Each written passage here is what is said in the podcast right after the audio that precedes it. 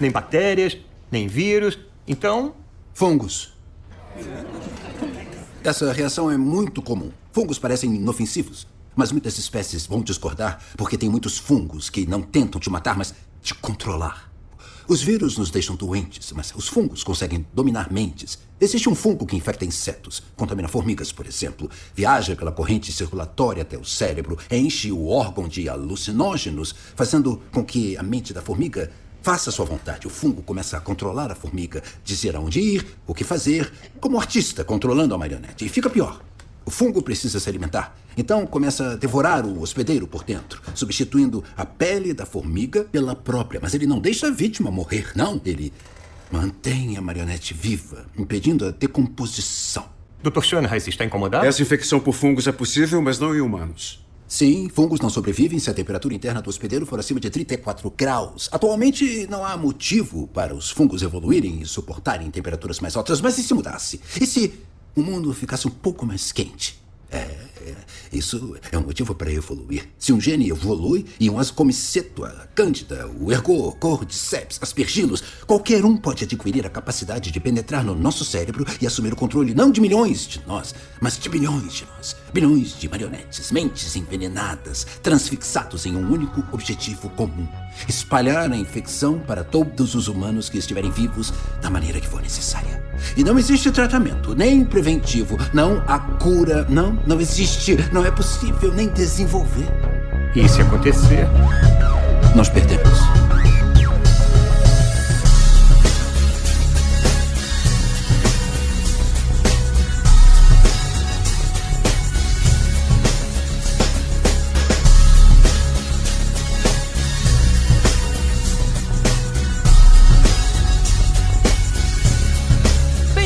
Senhores, a mais um Podcastinadores, o podcast de filmes e séries de TV. Eu sou o Gustavo Guimarães e aqui comigo, olhando pro prato de cogumelo pra saber se é shiitake, shimeji ou cordyceps, estão Tibério Velasquez, Olha, eu tava vendo esse- essa série no, no HBO Max e eu vi que chegou no HBO Max o The Big Bang Theory. E, cara, não tem nada a ver com o assunto não, mas eu queria fazer uma homenagem à Nádia, porque ela gosta muito quando eu falo inglês e eu queria falar, cantar aqui a abertura do The Big Bang Theory. Ai meu Deus, Hélio, você vai Lá estar na vem, música também? Lá vem, lá vem. Momento musical. Agora é o bloco de música. The whole universe is in a hot dance state in leadership. Three million being what is done is starting away. The earth began to cool and after that we to do the damn the bleeding pyramids. Math science better in the midst. All starts with a big bang. Hey, Pô, ficou Bom, acabou o tema, então vamos passar pra outra série. Um verdadeiro Eminem. Ficou bom, ficou bom. Cara, o pior é que a Nádia nem tá participando desse, cara. Ele, ele jogou isso na nossa cara. E não, a Nádia não tá participando e não tem nada a ver com o que a gente vai falar hoje. e sem ler aqui, e sem ler. Isso explica muita coisa. E sem ouvir também. E sem saber falar também. E sem entender, né? Sem entender. Eu, Vécio, parente. Vamos ver o que, que é isso.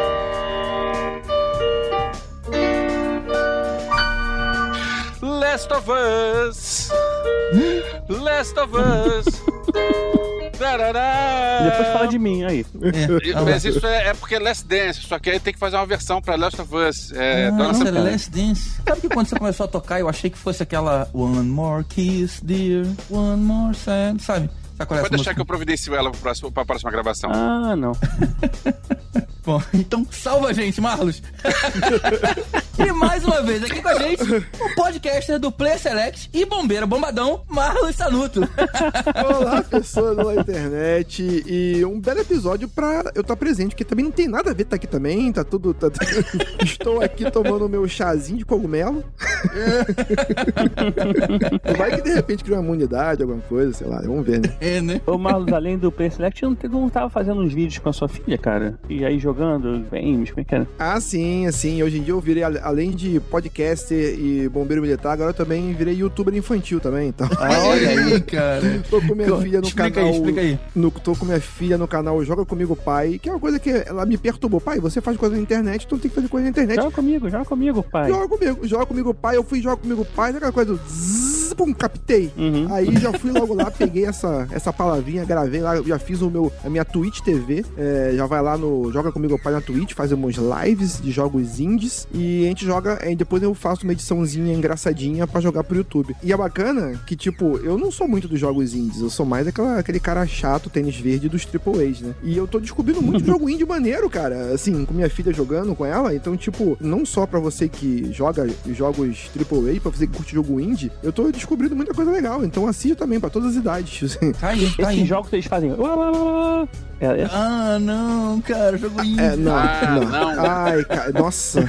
Mas tem fantasia. Vira e mexe, eu sou obrigado a fazer uma fantasia. Ah, olha aí. Ainda veio o Marlon de cosplay. Isso, de cosplay mais bizarro, que às vezes ela- a gente faz umas competiçõezinhas lá, aí eu perco, aí eu pago a prenda, eu pago o mico, entendeu? Então, tipo, é Ah. pintar, então eu fico lá Ah. pintado. Ou seja, no final dos vídeos vocês fazem aquela dancinha TikTok. Exatamente. Ai, é, gente, que é bizarro, cara, é bizarro. E todo, e todo vídeo tem. É, o que a, gente, que a gente não faz pelos filhos, né, cara? É isso aí. Ela, ela é minha pequena Ellie. O que, que eu não faço por ela? O, o meu filho de 12 anos disse que quer fazer um canal de YouTube, mas ele disse que quer esperar a voz dele mudar antes, porque a voz dele é muito aguda. Aí ele disse que ninguém vai levar a sério um canal. É, porque seria um canal desses que ele fica jogando e não mostra a cara, só a voz. Ah, é? Aí ele disse que ninguém vai levar a sério porque ele tem voz de criança muito, muito novo.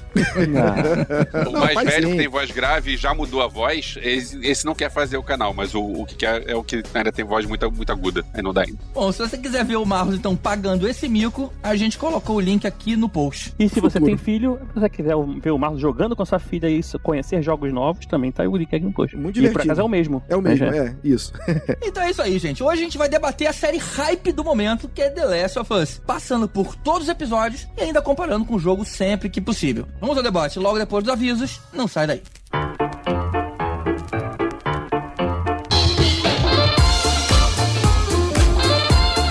Opa, opa, vamos para os avisos rápidos de hoje. Uma atenção especial ao segundo que o Elvis está trazendo. É o que? Isso ficou meio clickbait de internet, né? Você não vai acreditar na dica número 4. Mas eu tô dizendo porque se você costuma pular, tem uma específica que vale a espera. Bom, a gente começa pelo Caruso, que vai estar lá no dia 30 agora de março, em Tubarão, Santa Catarina, fazendo um show de stand-up no Hilário Comedy Club. Se a gente tiver ouvinte lá em Tubarão, ele vai querer encontrar e tirar foto contigo. É só procurar por ele depois do show. Ou durante também. Dá um berrão lá da plateia, porque sabe como é que é humorista de stand-up, né? Eles nem adoram pegar gente da plateia pra zoar. Qualquer coisa diz que a culpa foi minha. Não vai dar em nada, não. Agora eu vou dar o espaço aqui pro Elvis dar três recados. Fala aí, homem. Quem estiver pelo Rio sábado agora, dia 1 de abril, não é mentira. 1 de abril, mas não é mentira. Eu vou tocar com a banda Alvo Sonoro no Jungle Pub, que fica na rua Martins Ferreira 48 em Botafogo. Ou seja, quem estiver por Botafogo no sábado e quiser curtir um rock and roll, bora lá pro Jungle. Segundo aviso, no dia 14 de abril vai ser um dia especial porque vai ter a primeira sessão de cinema exclusiva do Podcastinadores. Sexta, dia 14 de abril, 18 horas, no UCI na Barra, a gente está organizando uma sessão de Urso do Pau Branco, que é uma sessão nossa, uma sessão do Podcastinadores, dos apoiadores e dos amigos. Ou seja, se você, ouvinte, quiser participar dessa sessão, passa lá no UCI, um pouco antes das 18, claro, e procura a gente e você participa com a gente da sessão. Acho que não vai estar vendendo ingresso na bilheteria. Você vai ter que procurar a gente. Passa lá que vai ser uma sessão inesquecível. Uma sessão só nossa. Por fim, eu tô com uma campanha no Catarse. Eu quero voltar a filmar esse ano. Eu tô com o roteiro do escritor Clinton Davidson sobre um homem que diz ter tido encontro com uma sereia. E eu preciso de ajuda para bancar esse curta. Me encontra lá no catarse.me. O projeto se chama A Sereia e o Pescador. Valeu! Pô, bem legal essa história de sessão de cinema, né? A gente sempre quis fazer isso e parece que dessa vez a coisa vai. Na verdade, o que a gente queria mesmo é que todo mundo pudesse continuar na sala pra gente gravar um episódio sobre o filme com vocês na plateia e participando. Mas esse tá um pouco difícil de liberarem porque vai ter outra sessão em algum momento, né? A gente tá tentando descobrir quanto tempo a gente tem. Não sei se vai dar, eles não responderam, mas a esperança é a última que morre, né? Vai que. Só acrescento um comentário. Do jeito que o Elvis falou, parece até que é de graça, e não é. Custa 25 reais o ingresso, só que não é na bilheteria, é diretamente com ele. Então, se você for, já fica sabendo que tem custo. Em algum momento, alguém lá do cinema vai contar a quantidade de pessoas na, na sala e vai vir cobrar da gente. Então, por isso, esse valor de 25 reais por pessoa, onde a gente não tá ganhando absolutamente nada em cima.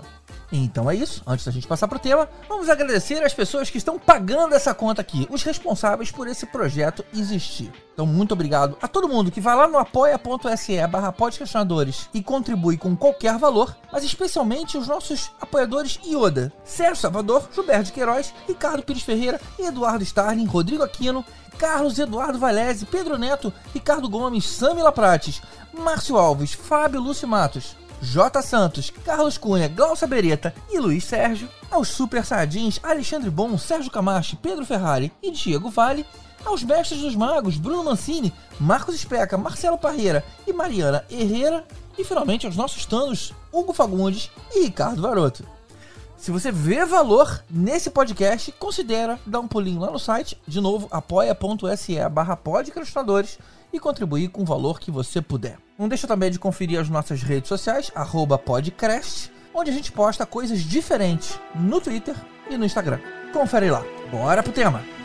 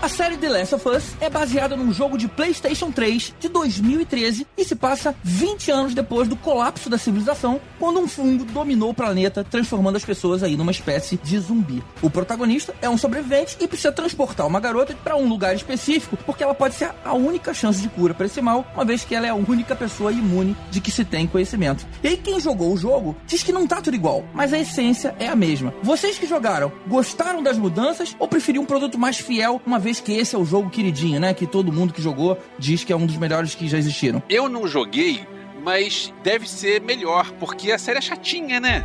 Ah, é um É chatinho, chatinho. Senta no é, senta aí no chatinho. É, ok, legal, tem umas coisas bacanas, mas chatinho. Podia ter dois episódios. Assim, podia ser No, longa-metragem. no teu computador tem um botãozinho de um microfone aí. Clica nele, vai ficar com uma cruzinha em cima, fica o seu áudio fica melhor. Melhor dar contra o alt del, aperta aí pra melhorar o áudio. Alt tab. Bloco de jogo de videogame. Eita, eu não tenho vinheta para bloco de videogame. Cara, então beleza, mas hoje- não tem bloco de quadrinhos porque chega, E né? tem bloco de quadrinhos também, porque Last of Us também tem quadrinhos. Eu fui convidado pra participar 10 anos atrás, me chamaram pra participar do podcast de filmes e séries. Que mané blo- bloco de videogame o quê? E você continua chato. Até Cadê o contrário? reclamando. Cada vez mais chato. Daqui a nove anos eu vou chegar na, na- na parte do idoso, vou estacionar no shopping na, na vaga do idoso e vou ser chato pra caramba. Me aguardem. Vai lá, fala, responde, homem. A gente, chamou, a gente chamou o Marlos aqui só pra falar dessa parte do jogo e depois dispensar ele, cara. Não vai. Então, então eu vou falar Então rápido. tá, então fala do jogo e beleza, muito obrigado. Passa depois no, na bilheteria, pega seu cachê e beleza, vamos seguir. Cachê, nem eu ganho. Opa! Pô, mas um ponto legal, cara, é que tem essa coisa do gamer, tem sabe qual é? O cara joga videogame, é minhas coisas, tal, tem que ser igualzinho. E realmente, um dos pontos positivos do The Last of Us, cara, é que onde ela fica maior, a série melhor, é justamente quando ela se distancia um pouco dos jogos, É, eu também acho. É, muita gente fica, acha, acha, fica com raiva quando a gente fala isso, mas, tipo, geralmente pessoa que jogou o jogo, mas, tipo, a gente tem que pensar o seguinte: o jogo tem que ter mecânicas de jogo, então tem que ter tiro, tem que ter zumbi pra caramba, tem que ter um monte de coisa pra você fazer, senão você só assiste cutscene. Faz sentido. E a série é uma outra mídia. A impressão que dá é que o Neil Druckmann, o criador da série, ele tinha uma história na cabeça. E agora eu vou transformar isso num videogame. Então ele colocou mecânicas de videogame dentro de uma história que ele já tinha na cabeça. Ah, normal. E aí ele pegou a mesma história que ele tinha na cabeça dele, agora eu vou colocar coisas que tenham a ver com séries, que tem a ver com série, que funcione bem uma série. E posso falar com toda certeza que o fato de ter se juntado com o Craig Mazin, que é, o- é um, dos, um dos produtores lá da HBO e que dirigiu e produziu também é, Chernobyl e tal, cara, foi uma grande tacada, porque o Craig Mazin também é fã do jogo tal, e o Craig Mazin, ele manja muito de audiovisual, ele manja muito de essa coisa hollywoodiana de série, ele manja demais. E ele, quando ele pega o texto do Neil Druckmann e tenta fazer, ele inventa coisas que o próprio Neil Druckmann olha assim e fala assim, putz, por que eu não pensei nisso antes? Tem um podcast da HBO que passa sempre depois dos episódios, passa, eu- então eu, eu, assim, é, eu ouvi os episódios e é muito interessante porque tava eles dois. Então tinha muita coisa que teve mudanças que o Craig Mazin falou pra, pô, e se isso aqui fosse assim? Aí ele, falou, caramba, que legal. Então, e o cara também ter é, altivez de, de aceitar uma opinião, assim, pô, é verdade, isso aqui podia ser assim. Porque geralmente não é o que a gente vê, né? O Neil Druckmann, ele, por acaso, ele também foi um dos, dos projetistas de- do, do Uncharted e depois assumiu também como correteirista, né? Sim. Então, assim, é o cara que trouxe pra gente The Last of Us e Uncharted, que desde aí 2007 até, sei lá, 2013, foram os dois grandes jogos da, da Sony, né? Junto com a, Uhum. com a- Era Naughty Dog? Não, era... Naughty Dog, Naughty Dog. Naughty Dog, né? Então, assim, cara, é uma época que eu falava, cara, não é possível, os melhores roteiristas do mundo estão fazendo videogame, porque... Outro filme ruim. Ah, mas é porque, porque cinema é uma merda. Bom é, é videogame, cara. Você não tá entendendo. não, porque é uma época que o, o video- os videogames, nessa época, no, no PlayStation 3, né? PlayStation 2 para 3, o Xbox também vindo aí com força, a gente tinha grandes projetos saindo. A gente tem franquias enormes nesse período, né? Tipo Assassin's Creed e tal, que, pô, fi- fizeram milhões, bilhões de, de dólares, né? E assim, tinha muita gente preferindo investir em videogame do que investir em séries e, e filmes, né? Uhum. Depois, com a, com a pandemia, assim, o investimento em séries até aumentou e tal. Mas nessa época a gente fala, cara, é possível, tinha muita coisa legal saindo, muita coisa boa. E esse cara trouxe pra gente aí o Uncharted The Last of Us, que o Uncharted por acaso não deu certo. Assim como, tipo, Tomb Raider nu- nunca deu certo em filmes e sempre foram É. jogos aí amados, né? Pô, mas eu acho que, que tem essa coisa de você. Ah, é, muita gente falando, ah, a melhor adaptação dos videogames da história. Pô, mas simplesmente você pegou pessoas que gostam e manjam da coisa pra fazer. É, ge- geralmente, quando você pega uma coisa dessas e bota pra cinema. Ah, bota pra cinema. Gente, não adianta. É a mesma coisa que acontece com Marvel, DC, esse filmezinho bobo que acontece aí muitas vezes, faz isso, dá errado. Os caras que estão lá, os caras querem dinheiro. Então, muitas vezes, os caras não manjam, é produtor. Às vezes, o cara que dirige, o cara que escreve, ele até tá de boa intenção pra fazer as coisas. Mas sempre tem um produtor que vai meter o bedelho, entendeu? No caso aqui da HBO, por que, que a HBO é, sempre foi um padrão de qualidade? Porque os produtores de lá, eles manjam muito de audiovisual. Pra eu ter uma ideia, até uma curiosidade, o primeiro episódio de Last of Us, ele é um pouco mais longo. O primeiro episódio, ele ia terminar naquela parte que o Joel joga a criança no fogo, manja? Uhum. Ia terminar ali. Aí eles mostraram pro produtor da, da HBO lá, tal, assim, e aí, assistiu, gostou? Assim, cara, isso aqui tá uma merda, isso aqui não tá, tá ruim, cara. não, faz isso Assim, não. se, se vocês terminarem a série, o primeiro episódio nessa situação, ninguém vai querer voltar por causa disso, assim, sensado, você tem que envolver o personagem nisso. Aí eles começaram, pô, caramba, é verdade. O que eles fizeram? Pegaram o primeiro episódio, é, juntaram algumas coisas, fizeram uma edição ali, juntaram. Cara, como é que vocês não, me- não vão me apresentar ela? e Vocês vão apresentar um cara totalmente desesperançoso e depois você tem que apresentar a esperança. Você tem que apresentar pra onde a série vai, entendeu? Então eles tiveram a humildade de, não, beleza, vamos juntar aqui os dois episódios e, e fizeram o primeiro episódio. Tanto que a série teria 10 episódios e acabou tendo só 9 por conta disso. Então, Agora, tipo, olha só, eu não quero gerar polêmica, não, mas é, a melhor adaptação de videogame não é Sonic. um título muito bom, porque se a gente for pegar a lista das boas adaptações de videogame, é, é, não tem, né? É verdade. Não, não tivemos muito. Ah, Mario Bros. Vai reclamar de Mario Bros. Pois agora. É. é o título? Ó, Mario Bros, que é a primeira adaptação de videogame. Eu sempre, quando eu venho aqui, eu tenho que Double levantar a Dragon. bandeira. Eu tenho que levantar a bandeira aqui que o Mario Bros, o filme injustiçado, o melhor filme de ficção científica. Já tinha ficção científica científica, já tinha fantasia, já tinha falava de mundos paralelos. Fica, fica aqui. Deixa eu pegar esse gancho fazer uma pergunta, porque, por exemplo, eu não jogo, né? Mas eu vi a maioria, pelo menos, dos filmes, né? Tomb Raider e tudo mais. Esse filme, o The Last of Us, essa série, é- ela tem o mesmo roteiro do jogo. A impressão que eu tive quando eu vi os filmes é que eles estavam usando o personagem. Mas a história era uma história diferente do que se, se jogava no jogo ou, ou whatever. Procede esse. é, é, Procede, procede tem uma explicação isso. E justamente, o GG, eu posso te falar que, que muita gente, muito dos jogadores, eu conversei com muitos jogadores que não curtiram a série, tá? Então, assim, é, é, tem muitos jogadores que não curtiram a série. Justamente por conta dessa questão que você falou, que é, ah, tem que ter ação, tem que ter, tem que ter as coisas que eu gosto e tal. Só que, na verdade, a série não é sobre isso. A série, a série não é sobre ação e um cara guerreiro, um cara, um cara, que mata, um cara que destrói. O Joel é sinistro pra caramba. A série é, so- é sobre envolvimento, é sobre, é sobre afeto, é sobre amor, é sobre ódio também, mas,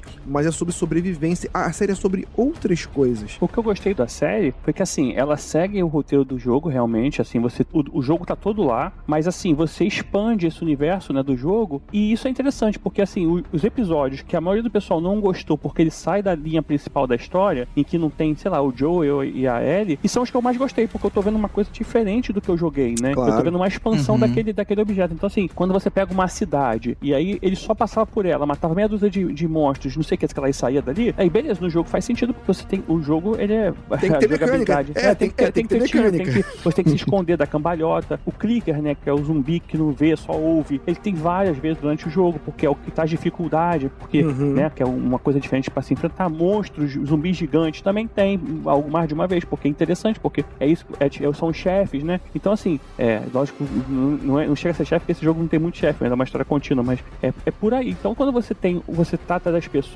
né, e eu sempre falo que, assim, os filmes de zumbi, jogos e tal, é a forma que o roteirista, que o diretor, ele vê a humanidade, não é sobre Uhum. zumbi. Dificilmente você tem um- um- uma história que é sobre zumbi, né? Que é um, tipo, sei lá, o, o World War Até Z. tem, mas são filmes ruins. É, até É, tem. o World War Z, por exemplo, é um filme que é meio que sobre zumbi, é sobre achar cura pro problema do zumbi, os zumbis estão atacando, os inimigos são zumbis, não são outras pessoas. Mas normalmente você pega o Romero e você. A gente já falou muito sobre isso no nosso episódio Uhum. lá de, de zumbi, né? Lá, o nosso terceiro episódio ever dos podcastinadores. Dez anos atrás. Não, acho que foi sexto. Sexto, whatever, é isso aí. E, e a gente fala sobre isso, assim, é, a gente fala sobre alguma- alguns materiais sobre zumbi, e você pega The Walking Dead, que é o grande Uhum. é, é, sucesso de zumbi, e você não. Zumbi é o menos importante, né? Tudo.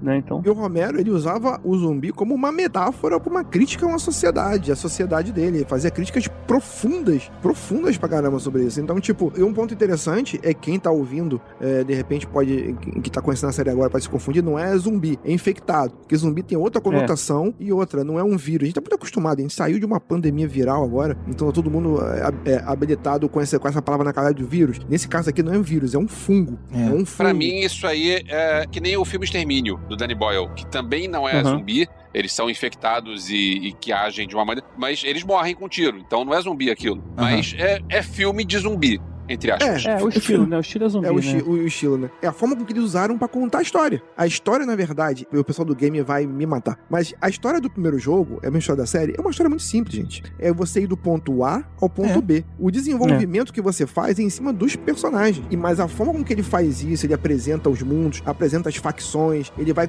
é, é, explicando como aquele mundo tá. É uma missão bem simples, inclusive, né? Bem. É uma missão bem simples, mas o que tá no meio da parada, no meio do que tá é um acontecendo, delivery, né? É um Isso. delivery de garoto. é um delivery. isso, isso. É um iFood de criança. Pronto. iFood, iFood criança. iFood. Não sei até que ponto isso vai ser vai ter que ir pro ar, mas. ok. Vai que alguém bota no Google aí e cai no podcastinador. É, né? É isso que fica fora de contexto. Deixa eu fazer uma pergunta pra vocês. Há alguns anos atrás, eu acho que, sei lá, uns 4, 5 anos, não sei, não sei. A Netflix fez um episódio do Black Mirror interativo, é aquele Bandersnatch, onde você, em, determinado momento, tinha que fazer uma escolha. Vocês acham que funcionaria esse tipo de adaptação, onde você faz uma escolha? Tipo assim, e aí, você mata a cientista ou deixa ela viva? Ou que eu que imagino, né, tenha acontecido no jogo. Será que ia funcionar ou não? Ah, é maneiro. É maneiro, mas assim, assim imagina o, o custo de uma produção dessa que você grava dois filmes né, em paralelo, né? Mas o Bandersnatch, isso aconteceu. É, o Bandersnatch é assim, né? Tiveram va- variações. Sim, É, sim. acho que na época se falou muito, assim, eram quantas combinações possíveis. Esse você, tipo assim, eram muita coisa filmada em um ambiente fechado. Sim. Pô, e, no- cara, no- pô, muito menor impacto do, do- de uma série inteira baseada nisso, cara. Sei- Sei lá, não sabe? E o Bandersnatch era uma experiência, era uma brincadeira. Igual aquele livrinho-jogo, aquele livro-jogo que a gente tinha Aham, é, aham. Sim. antigamente. Então, tipo, você poderia acabar Escolha a sua aventura. Isso, você poderia terminar num, num, por um final merda. E você tinha que aceitar o final merda, porque foi você que escreveu, você que escolheu o final Eu, merda. uma vez, eu fui no Festival do Rio, teve um cara de Brasília, filme brasileiro. O cara fez um filme assim, fez um filme interativo, e aí todo mundo, quando chegava no. no entrava no, no, no cinema, tinha um controle remoto pra dizer um A ou B, né? E aí, conforme o filme andava, a gente tinha que escolher. A, a maioria das pessoas votavam naquilo. A gente viu alguns fins pra aquele filme. Eu ia trollar muito. O meu É. objetivo seria fazer o final mais de merda pra deixar a galera mais puta. É, é, provavelmente todo mundo ia pensar isso. O que aconteceu nesse filme brasileiro foi que eles. é, o primeiro final, que era o final tipo, é, vai, vai ter uma sacanagem, vai ter sexo, vai ter uma coisa assim, e era o final que morria e acabava rápido. Aí o cara, ele disse: então, todo mundo escolhe esse primeiro, então a gente vai fazer agora outra chance pra vocês pegarem outro final. Não, isso aí acontecia muito, inclusive na TV brasileira. Você tinha que ligar pro número e você decide de, dizer o final da história. Era, isso não precisava ir pro cinema. É verdade, você prefere um ou outro. Não, não, não, não, peraí, não é isso. É, você ligava pro telefone, você, aí, aí no final eles colocavam o final que eles quisessem. Que nada, ninguém sabia, né? É. nada tira da cabeça que eles contavam os votos, cara, pelo amor de Deus. Ah, mas se contasse também, tanto faz, porque, assim, a ideia é que existia essa opção, né? Eles fingiam que você tinha um livre-arbítrio. Mas o ponto do Marros é o seguinte, a gente nunca soube se houve um outro, um outro final, né? Eu acho que no primeiro episódio eles mostraram outro final. Mostrar, mas não, eles depois. mostravam não- sempre, cara, não? Eu acho que não. Acho, que, não, acho que não. Vocês se lembram daquele jogo do videogame do Cavaleiro Medieval também, que depois que também tinha série de desenho animado? Como é que é o nome dele? Tinha, tinha, como é que é o nome? não- não Dragon lembro. Quest? Dragon's Lair. Dragon's Lair, Dragon's Lair, isso mesmo. Dragon's Lair também era todo baseado em decisão, né? E aí, só- Tinha, tinha, tinha também.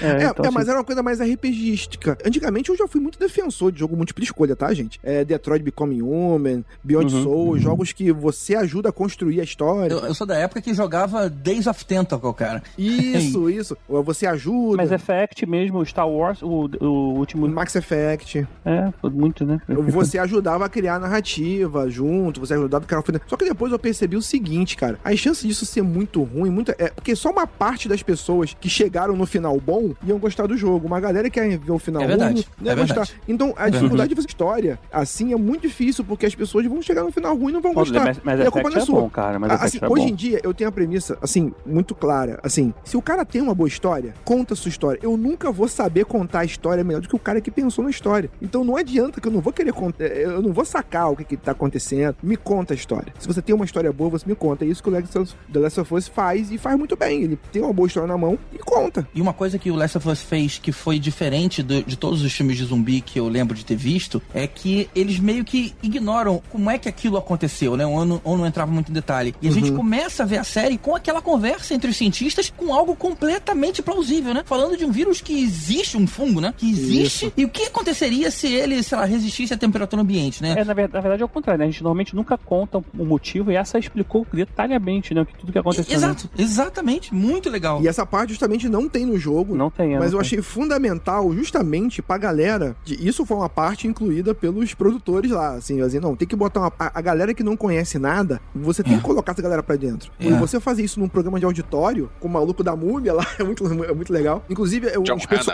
isso, uns personagens que estão ali na, na- na frente do palco são personagens. algum- eh, fizeram eh, série nerd, tinha outros que fizeram Mythic É Quest, mesmo? então eh, são sabia. atores conhecidos da galera. E o, o fato de você ter um público ali, quando o cara começa a falar, vê que o público ri, né? Só que depois, quando você vai dando a seriedade da coisa, e Isso, o cara eles- entrega muito bem o texto, cara. O apresentador, né, também fica meio sério assim, né, cara? Isso, ele, ele entrega muito bem o texto. Aí, aí as pessoas começam a ficar sérias. É, você, é a pessoa em casa também assim, caramba, isso existe mesmo? E todo mundo explodindo, no- explodindo no Google, assim, cara, que isso existe mesmo, gente? Não, e, e e, na verdade existe tanto, eu vou falar do nosso episódio de zumbi lá atrás, a gente já falou desse, desse vírus, É, inclusive o 3D falamos, trouxe, que a falamos. gente começou a comentar sobre isso, né? Cordyceps. A gente É. falou sobre. Vale a E pena não ver. existe só o Cordyceps, não. O Cordyceps é um desses fungos aí. Um deles, né? Domina. Inclusive, é a gente fazendo uma relação de, com o jogo direto também, sem entrar nos episódios, mas achei maneiro que no início, assim, eles fizeram muito, muito fanservice, assim, né? Bastante, assim, mais do que até que eu esperava. Sim. E tem umas coisas que eles fizeram, tipo assim, quando vocês estão enfrentando os clickers, aí tipo assim, anda baixadinho pra não fazer barulho. Aí eles fizeram igualzinho que você tem que fazer assim no jogo, de ter que andar, Sim. andando por trás das É, paradas. uma dúvida, quando você anda abaixado, você não faz barulho? No jogo, sim. Porque isso não faz não tem lógica. Você Eu, anda na abaixado. vida real, se for eu, eu faço mais barulho, porque instala tudo, joelho, É, cotovelo. Não, puta que não, pariu. e fora que o chão era de madeira, né? Essa parte tem que relevar, né? Não adianta. Não, mas a graça é essa, que assim, no jogo, pra você andar mais devagar sem fazer barulho, você tem que se abaixar. E aí, por exemplo, assim, tem o negócio de vocês, assim, daquele sneaking pela parede, assim, de você poder virar, assim, e olhar e voltar. E, Isso, tipo, é. tem umas coisinhas, assim, que são bem legais, que, E- que te remete muito ao jogo, cara, e, e isso é interessante. E- Maneiro. nossa, tinha coisas, Tibério, que eles usaram ipsiliteri, cara. Tinha textos falados que eles tiraram do jogo e botaram na boca dos caras pra fazer câmera, legal. posicionamento de câmera, tudo. Tem, tinha, assim, o primeiro episódio foi repleto dessas coisas, justamente pra ele acenar é, é, é, pro cara do, que joga o videogame, assim, olha só, eu tô ligado do que eu tô fazendo aqui, olha só, olha só que legal, tal. Então, Eu sei que eu tô fazendo, né? Confia em mim, isso, vem tanto, comigo. que, isso tanto que depois ele, ele se desprende disso. Ele se desprende Sim, é. disso. Isso aqui é só ele faz um aceno pra galera e realmente tem- é, é incrível, cara. É incrível. A questão do jogo de câmera, até placas de trânsito eles botam iguais, na mesma posição. É impressionante, impressionante o que eles fizeram. O nível de qualidade que eles, que eles colocaram É, ali. e eu achei a, a- o ambiente todo que eles criaram muito legal. E eles brincam com aquela expectativa, porque muitas vezes o cara que jogou, ele sabe o que vai acontecer. Tinha situações que eu tava assistindo a série, aí tipo, pô, é nessa hora que vai vir um carro, que vai bater neles. Aí o carro vem um carro, é agora, é agora, e não é. Entendeu? E tipo assim, aí tipo, eles brincam É. com essa expectativa. Aí quando o personagem tá andando pra descobrir uma coisa, é agora, vai aparecer um zumbi ali, e não aparece, aparece do outro lado, entendeu? Então eles, eles É, isso tem sabendo disso, eles vão brincando com a expectativa não só de quem tá vendo, mas também de quem tá, de quem conhece o que vai acontecer, entendeu? Ó, tô brincando com você, ó, aqui, yeah, yeah, yeah, entendeu? Então isso, isso, isso vai dar uma, uma sensação muito boa de mesmo você sabendo a história, você tem a sensação de que você tá vendo uma coisa completamente nova, sabe? Só pra gente sair do jogo, quando saiu, esse jogo ele ganhou mais de 200 prêmios aí, como jogo do ano e, e tal. Teve uma expansão, né, com Left Behind. Left Behind. É, ele foi relançado como, em duas, nas duas plataformas seguintes, ele foi lançado originalmente no PlayStation 3, foi relançado no 4 e relançado no 5. Isso. Teve uma continuação, que é a parte 2, que a gente não vai entrar aqui, que talvez se for ter uma Isso. continuação, É é spoiler, spoiler. spoiler pra caramba, spoiler pra caramba. Mas tem umas referências, tipo, ele, ele brinca falando de, de violão com ela, né? Então tem umas brincadeirinhas assim, mas não entra no. Tudo que acontece no 2, um pouco pra frente, algumas coisas eles puxaram pra cá, pra cá, É. entendeu? Algumas coisas assim, é, de ambientação, coisas que vão se resolver depois, eles aproveitaram e colocaram já. Porque na segunda temporada você tem o payoff dessas coisas que estão rolando agora. Is- Legal, exa- legal. Exatamente. E, e assim, só pra finalizar, falando do videogame, o jogo,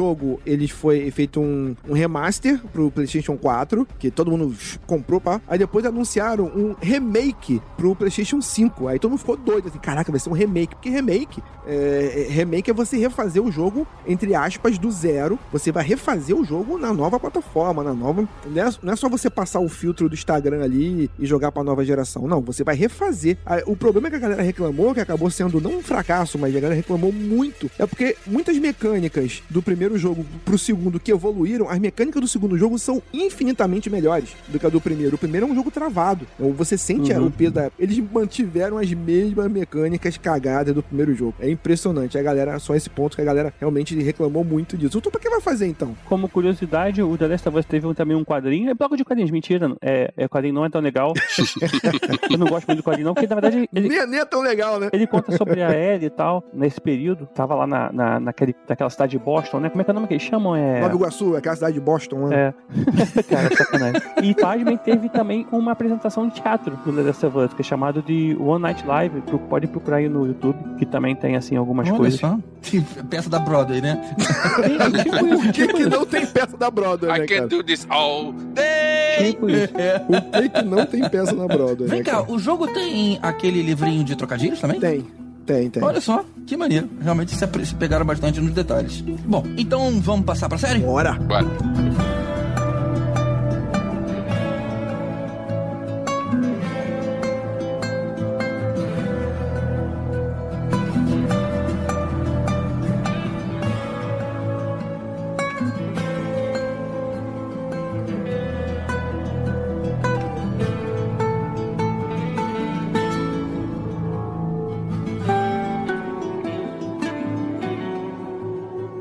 Então antes da gente entrar na série especificamente, deixa eu fazer uma pergunta pra vocês em relação ao elenco. Pedro Pascal, né? É aquele cara carrancudo, solitário, que pareceu ser perfeito pro papel, né não? A- Afinal, ele já tinha levado uma criança antes, né?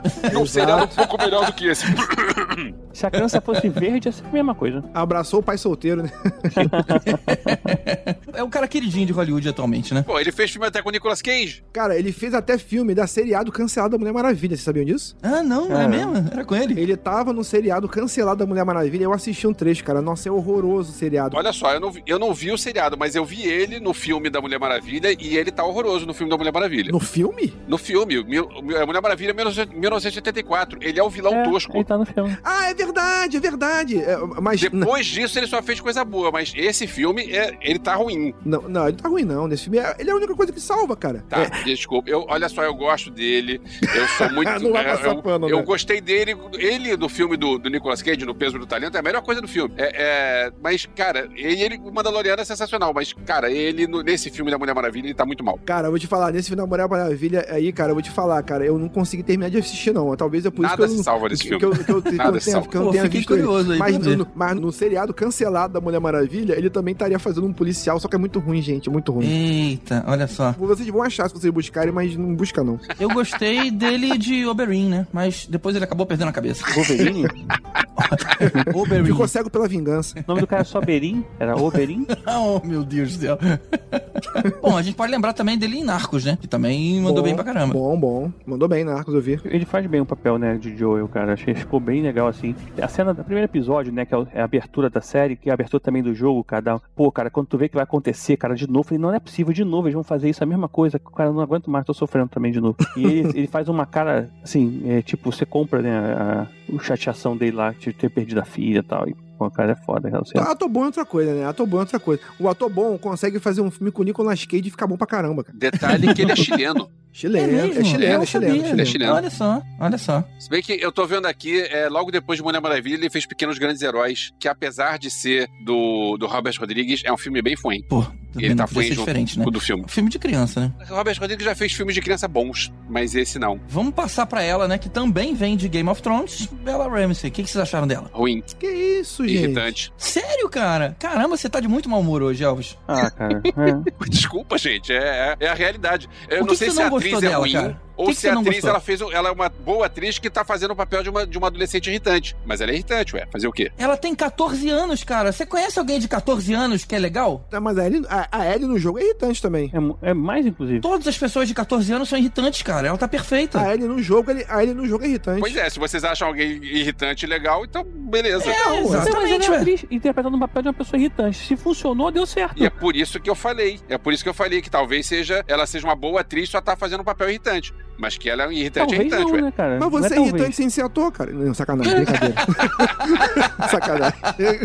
Inclusive, saiu já uns papos aí de uma segunda temporada. Eles queriam utilizar novamente ela, né? Pra continuar a série. Não, mas tem que ser, gente. Olha só, uma coisa que eu vou falar, eu quando vi os primeiros takes, assim, as minhas paradas, eu realmente, eu fui daquela galera, não eu me envergonho disso, mas realmente eu fui daquela galera, hum, essa mina aí, será que ela vai funcionar de L e tal, não sei o quê. Aí, pô, mas a galera pegou pesado com ela, botou um monte de meme aí, ah, a mina, a cara dela, pô, não sei o quê. Beijo, tu, tu avaliar a pessoa, a qualidade da pessoa interpretar pela cara ou pelo. Meu irmão, porra, nada a ver. Mas, tipo, quando começa a série mesmo, que você vê ela interpretando, atuando, cara, os trejeitos, o jeito irritante. A Ellie começa irritante. Você não gosta dela no jogo. Pô, tem hora que você tá jogando e que você, caralho, cala a boca, velho. Porque no jogo você é o Joel. Então você é meio isso mesmo. Caralho, Uhum. garoto, cala a boca, velho. Fala pra cacete. E com o tempo é que ela vai conseguindo conquistar você, não só o Joel no jogo, mas você também jogando. E aqui ela fez perfeitamente bem. E uma curiosidade é que nenhum dos dois, nem o Pedro Pascal e nem a Bella Ramsey, jogaram o jogo, nem viram nada. Eu assim, eu achei uma decisão muito acertada pra você poder ter a tua interpretação particular, fiel, entendeu? Pra, pra fazer igual. Meu irmão, uma coisa que eu sempre falo, pra fazer igual no jogo, assiste o jogo, o jogo tá lá, o jogo não vai sumir, entendeu?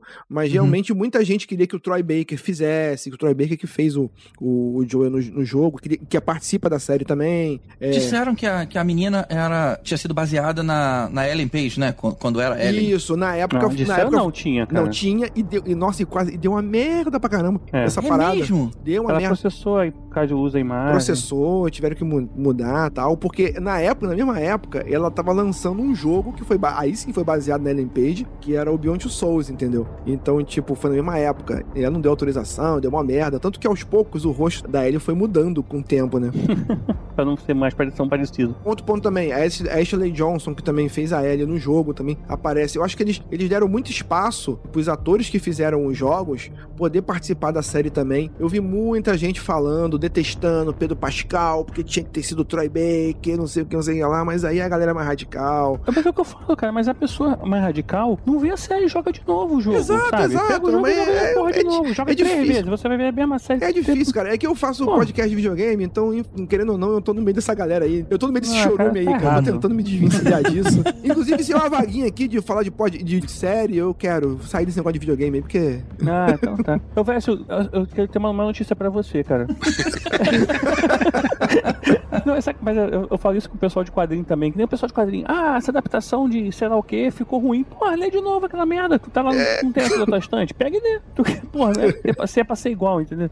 Porra. É. Eu achei muito legal quando soube quem ela é, ela, né? Porque o, o nome não me disse nada. Mas quando disseram que era a, a rainha menininha lá de Game of Thrones, caramba, que eu achei muito foda. Ela ali de, sei lá, 9, 10 anos, não sei quanto Uhum. ela tinha na história e nem na vida real. Mas ela botando banca assim, sabe? Falando de igual pra igual com, com uma galera que ia lá consultar ela, sabe? É, eu falei, caramba, que, que menina com presença, né? E aí quando eu soube que era ela, né? E eu não tinha o background do jogo, eu achei maneiro, porra, legal. Vamos ver como é que essa garota tá hoje. E desde o primeiro episódio, pra mim, a personagem que ela colocou ali tá irretocável. Sem tirar nem pôr. O, também, assim, dentro da, da, da própria história do The Last of Us, a Ellie é um personagem muito forte, muito presença. E o próprio Neil Druckmann falou: ó, muita coisa que eu pensei no jogo, não coloquei no jogo, assim, porque tem muita coisa que você pensa, mas não entra pro jogo. Ó, vai entrar Aham. pra série. Então pode ter certeza que é a mesma história. Algumas mudanças, mas é a mesma história. Eu sinto que é uma história evoluída. Muita coisa ele evoluiu. Eu vou, eu, assim, conforme a gente for falando nos episódios, eu vou apontar aqui o que, o que, ele mudou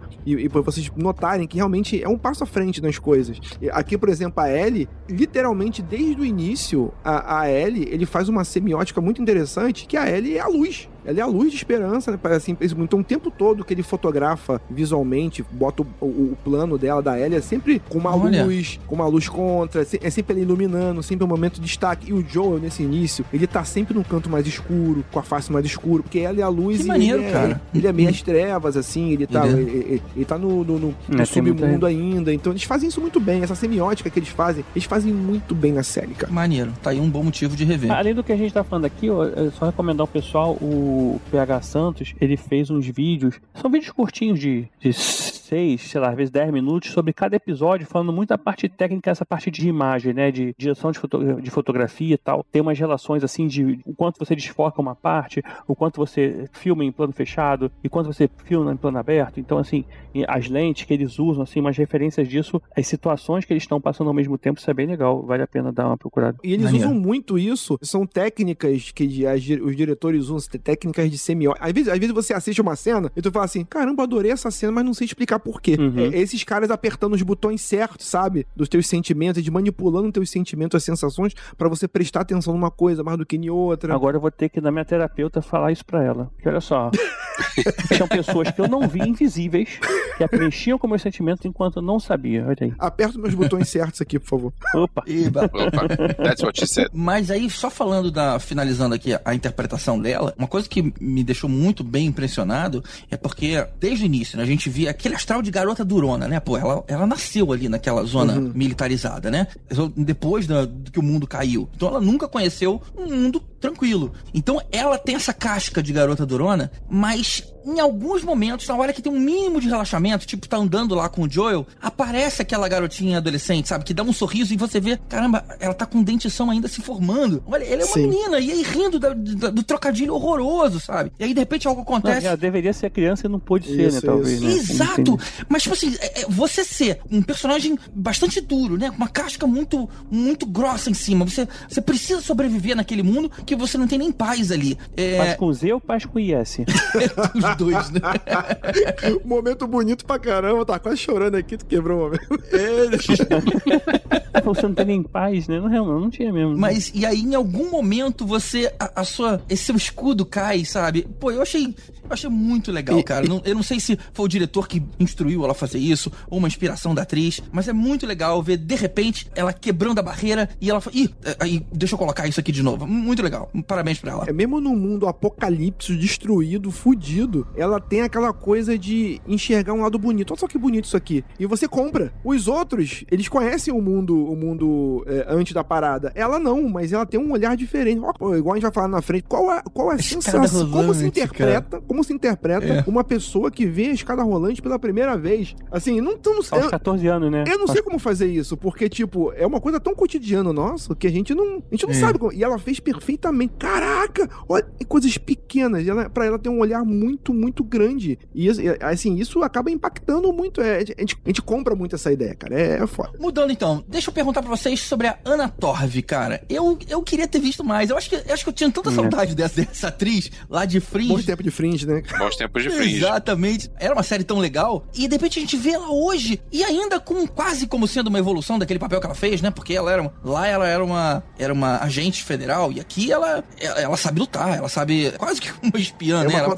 contrabandista. contrabandista. Então, meio que parecia que era o mesmo personagem, pelo menos na, na nossa sensação. E ela não durou tanto, né? Aí eu falei, puxa, mas já? Ela, ela podia ter durado um pouquinho mais, né? Né, rodou de modo Stone muito rápido. É, Mas. no- no- Nos quadrinhos, nos quadrinhos não, no jogo, no jogo ela dura um pouquinho mais, não é? Ela chega a voltar depois pra ajudar, não é? Mais uma coisa assim, mas não lembro. Sim, é por- porque tem que ter o gameplay, né? Então você tem que ter uma construir uma relação. Mas eu gostei muito da relação que ela, ela cria com o Joel, porque de cara você percebe que ela tem uma relação meio. eu não digo meio dúbia, que fica mal esclarecida. Assim, se eles são um casal, ou se eles não são, ou se eles são só pessoas que estão se, se vivendo juntas e, e- Amizade colorida. Amizade colorida, o famoso PA. entendeu? Entendeu? Assim, é, Então, tipo, quando. Eu acho que ela, ela morre no momento onde tem que morrer, porque ela é a esperança, é o fio de esperança que o Joe já não tem mais. No primeiro episódio, quando você tem o Joel é, segurando a filha dele, perdendo a filha dele, o, o episódio terminaria, no caso, dele no futuro lá com a criança, assim, a criança morta, né? Aí a Tess não consegue, a Tess, a Tess ainda sente, ela sente. Ela não tá totalmente, é, nesse caso, nilista, no sentido de, ah, nada mais importa. O Joel tá. Então, Uhum. tipo, ele pega e joga, assim, mas a Tess ainda tem esse sentimento ainda. Ela, então, a, a Tess é a primeira a acreditar na Ellie. Pô, cara, a gente tem uma coisa especial aqui e tal. É a Tess que bota na cabeça do Joel que isso aqui é real, que isso aqui é especial. Porque no fundo, no Se não fundo, ele só, ela, tá ruim. é, eles só queriam uma, eles só queriam uma bateria. O Joe, assim, é, tem muita coisa, assim, eu, vi- eu vejo muito paralelo quando você vê esse tipo de história assim mais, mais densa, muito paralelo com grandes pensadores, é, é, Hobbes, Kant, Nietzsche. O, o Joel, pra mim, é aquela coisa meio Nietzscheana, assim, cara, nada, pra ele já, já deu, cara. Nada importa mais, eu tô aqui só vivendo. E, tanto que o objetivo dele, de vida dele, era muito bizarro, assim, ó, eu só quero encontrar meu irmão aqui e ver como é que ele tá. Ele não tinha muito, ele só vi- vivia um dia depois do outro. Ele não tinha muito Ele- mais ele- o que fazer Ele naquela não queria nem vida. ficar lá, né? Ele queria só ver o irmão se tá tudo bem, né? Ele queria Isso! Então, é, assim, é muito aquela coisa de você ter o objetivo da semana, sabe? Tipo, assim, porque ele não vê mais assim. E se ele morresse também, pra ele tava tudo certo. Ele não tinha mais. mais ele- tanto que ele era. É, Tanto, foi coisa desgostoso com a vida, né? Depois da isso, morte. tanto que ele era conhecido, então que tem, tem um, tem um, tem um diálogo muito bom da Tess com os contrabandistas lá, em que é assim, ó, cara, o Joe vai te pegar. E eu assim, caraca, puta merda, fiz isso. Calma. A Tess negociando com os caras, calma, o Joe vai te matar, não. E o- as pessoas falando do Joel, cara, como se fosse É um, o Bugman, um- né? é, um Bugman lá, o bicho, o babaiaga da, da, da parada ali, entendeu? Então, tipo, e ele não tem medo da morte. Pra ele, se morrer, morreu, foda-se, eu quero viver um dia depois do outro. Ele é o John Wick, então, pronto. Eu vou comentar essa postura dele mais à frente. Eu achei meio, sei lá, não, não gostei muito não. Mas É. ok, quando, quando for o momento a gente fala. Falando da Ana Torv, ela já teve um pezinho no jogo de videogame que foi no Heavenly Sword, né? Do PlayStation. Não sei se o Marlon deve lembrar que é aquele hack slash meio, ah, sim, meio sim. God of War, que é com uma samurai mulher, né? Uhum. Nariko, alguma coisa assim. Não, não vou lembrar o nome. É, mas ela então, ela fazia a voz da Nariko no- na série no Heavenly Sword, então ela, foi o pezinho dela no videogame lá, Tentou, né? Tentou. lá em 2007. Foi um dos primeiros jogos de PlayStation 2, 3, caso. Vamos entrar na série então? Bora. Tá. Vamos lá.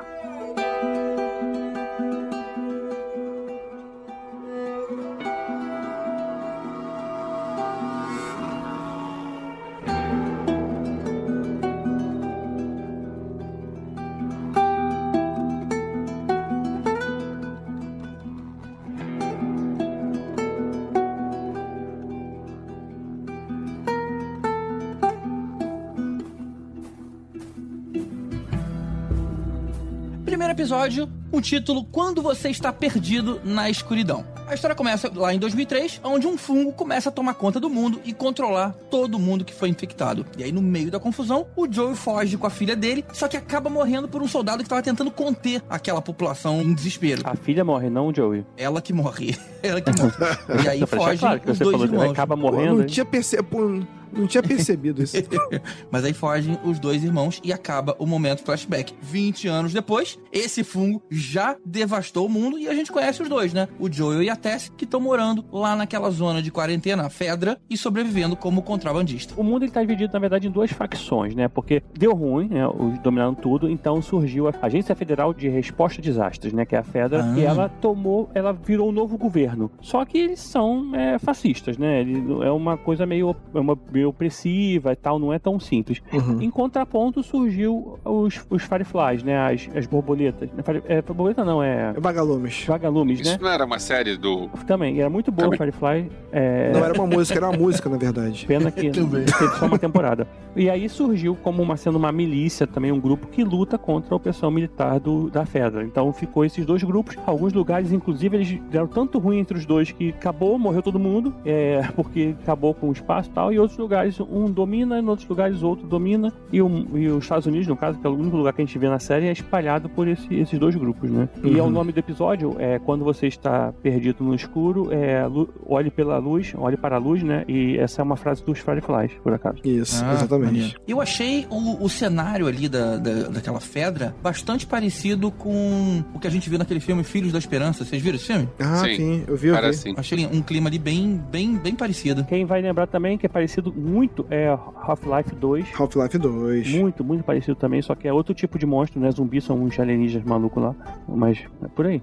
Agora, antes de a gente entrar no, no presente, já que você tá falando do passado, cara, como eu falei, quando apareceu a Sarah, filha dele, eu já fiquei tenso pra cena da morte dela, né? Depois que eu ter jogado o jogo, ter sofrido isso, porque começa o jogo com a história da Sarah, e aí quando ela morre, entra The Last of Us, né? E tipo, caralho, agora que vai começar o jogo, puta que pariu, eu tô chorando e tal.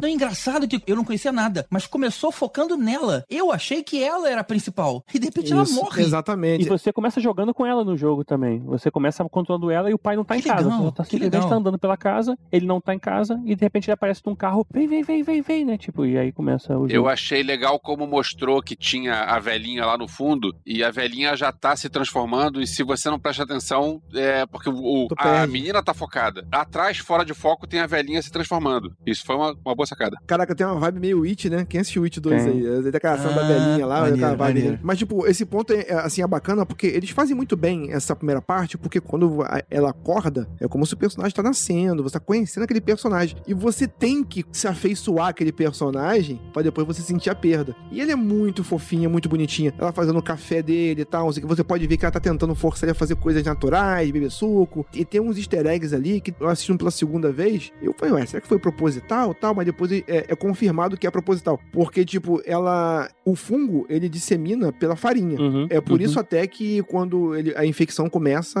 na. Não, a, a velhinha começa, inclusive, por causa do bolinho, que ela não queria comer Isso. na casa da velhinha e, e- e a garota. E deram, come, velhinha, vai dar na boca dela. Aí, tipo, eles só conseguem se desviar um pouco disso, porque tu pode perceber que ele esquece de comprar o bolo, não tem panqueca, então eles esquecem de comprar coisas que tem justamente base de farinha. É por isso que eles conseguem se desviar. Esse detalhe é muito interessante nisso. Quer dizer então que para os caras descobrirem se a pessoa tá infectada ou não, eles vão fazer o teste da farinha? É. Opa! É isso. É, seria um teste muito interessante. Nádia, volta aqui pra levantar um pouquinho o, o- o nível. Pô, essa, essa bola quicando não deu pra não cortar, cara. Foi mal. Tem um easter egg muito legal nessa série. A Sarah, né, que a Nico Parker interpreta, ela, ela tá usando uma camisa que é igual da Sarah da série. É Sim. de uma banda chamada Helican Drops. Se você ver atrás da camisa dela, tem tipo, sabe aquela, quando você tem turnê da banda? E aí você tem a Uhum. banda na frente e atrás tem onde ela passa. As cidades que estão escritas são as cidades que ele passa na história, né? Ah, bacana. É tipo, já contam a história antes. Aí, olha só. Sim. E eu me surpreendi que essa menina é a filha daquela atriz que faz o Westworld, que faz a. Sim, sim, é a, é a Guardiões da Galáxia, a verdinha, a Gamora. Não, não é Gamora. não. Não, não é não, não é, não é.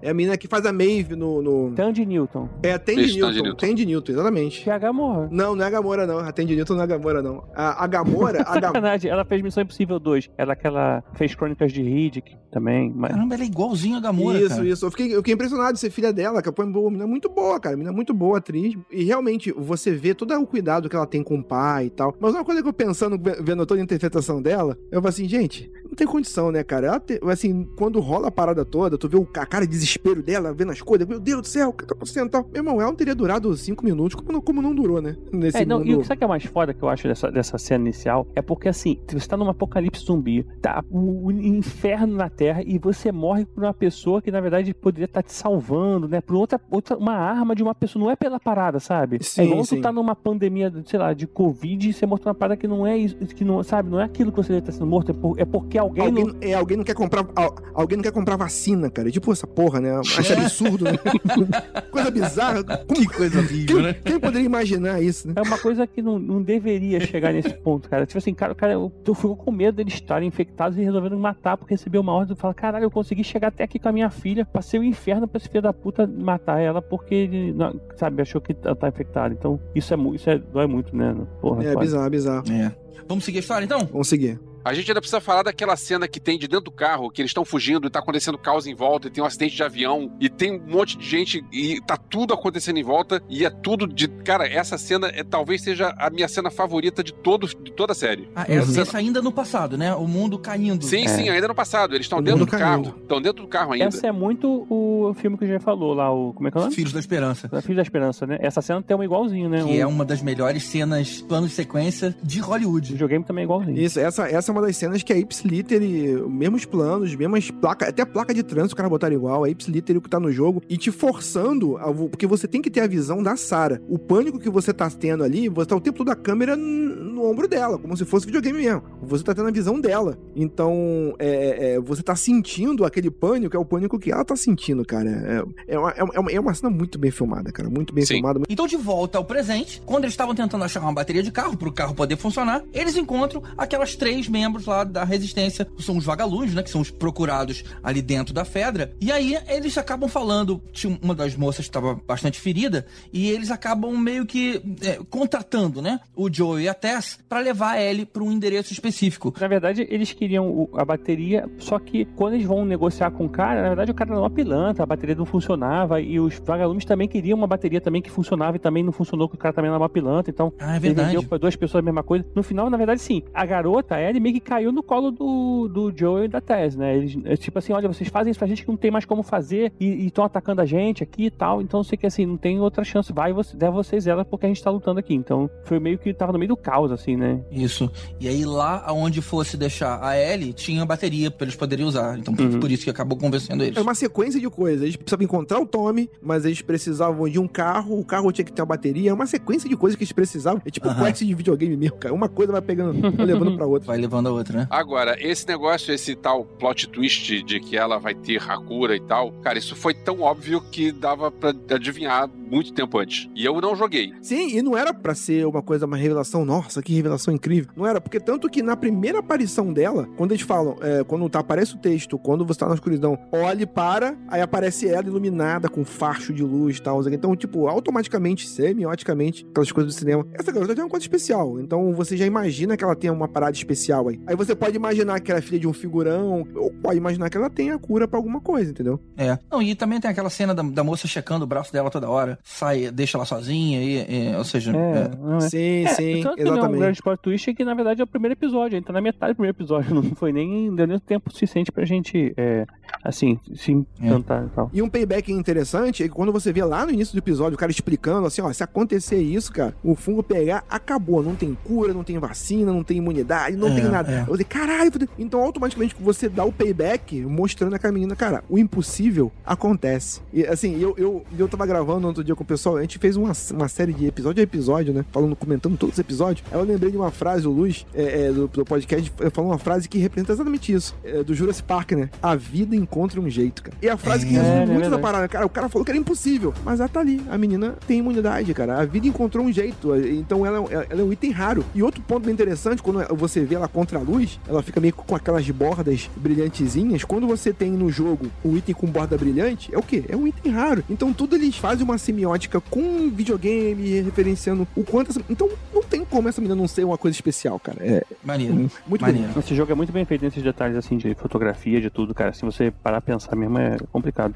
De você até, até descobrir tudo uma vez só. Você tem que assistir várias vezes pra poder pegar. Eu queria ter apagado esse jogo da minha memória pra ver a série pela primeira vez, cara, porque É, seria uma, uma experiência divertida. E o episódio termina com eles na saída da cidade, acabam sendo flagrados ali por um soldado que descobre que a Ellie tá infectada, mas o Joel acaba matando o cara pra eles saírem, né? Que era um cara até meio amigo, né? Digamos assim. É, ele já tinha trocado drogas com o cara antes, né? É. Tinha trocado Era um- favor, era um tal. era um cliente, cara né? que já negociava, né? Fazendo É, vários é. planos aí. Cara, esse ponto é um ponto de destaque, porque passa. né, quando você vê a primeira vez, de repente passa meio batido. Mas esse cara, ele já negociava com o Joel e tal. E você vê no diálogo deles que o cara até se preocupava com, com o Joel. Essa é, entre aspas, amigo, sabe? Ó, fica ligado aí de noite aí que tá rolando. Ó. O cara dá o toque pro Joel, ó, fica ligado. Não, ó, Não. não fica na rua, Isso. tá acontecendo isso, tal, tal, tal, tal. Mas o Joel, tipo, caga pra todo mundo. Ele não se importa com ninguém. A única pessoa É. que ele se importa Não, é e a o Tess. cara, o cara falou assim: vou deixar você ir, só, tem que, só que eu tenho que fazer o processo que é te medir lá pra ver se você tá infectado. Só- o cara queria só ver se ele tá infectado. Não quer dizer que o cara ia prender ele, a matar ele, fazer nada. O cara falou assim: não, Joe, eu preciso fazer isso, você sabe que eu preciso tal. E aí o cara foi com aquele negócio. Aí o cara vai medir, entendeu? E aí ele vai, tipo, como sabe que ela tá infectada, ele mata o cara antes. Isso é um paralelo muito interessante, que vocês vão lembrar disso. Nesse momento, o Joe toca a mão pra cima tal, aí o cara vai pegar e o Joe reage. O Joe toca a mão coçando ali, né? Porque foi basicamente o mesmo momento em que a filha dele morreu, que ele tava, assim, foi uma memória Uhum. muscular que ele teve. Então, então tipo, foi, foi uma memória muscular que ele teve reagir, e ali é o momento que você vê o Joe, porra, tipo, transformando, transformando a cara do cara em mingau, cara. Assim, Caralho, o cara é violento pra cacete. A resposta dele é violência. Por mais que a gente não veja muito ele fazendo isso muito na série, mas eles colocam, estabelecem que o Joe é um cara violento. Vê direto na série. Eu achei que bot- botou até demais. Eu acho o contrário. Muita gente reclamou que o Joel foi amenizado. Ele foi amenizado porque, tipo, eu até de, um- uma certa forma, entre aspas, concordo. Porque se você bota esse cara, por exemplo, porque ele sempre fala, ele não é vilão, eu não sou vilão, eu fiz coisa errada, eu fazia emboscada, ele matava inocente, entendeu? Então, tipo, mas se você coloca na série ele fazer as atrocidades que ele fez visualmente, ia ser muito difícil as pessoas comuns se, apegar a esse cara. Então eu até concordo que tem um.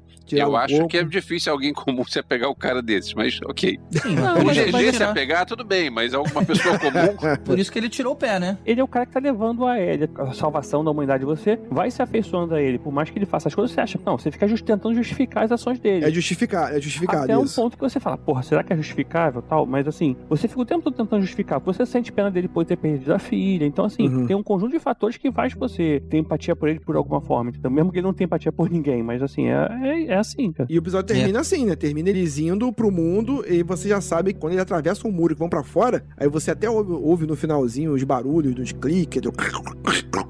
tudo, todo barulho dos cliques. Não, não vou repetir isso não, tá, gente? Pegaram aí, pegaram aí, pegaram aí. Então, beleza. Inclusive, essa sua voz agora eles vão usar na série original agora, porque ficou tão bom. Não, mas o legal é que a partir daí, pelo próximo episódio também, o Joey fica com medo da garota o tempo inteiro apontando uma arma pra ela. Tipo assim, é, essa menina vai virar um monstro aqui. Exatamente. Então eu, eu não vou me afeiçoar a ela, eu não vou nem ficar perto dela, né? E é como começa o segundo episódio.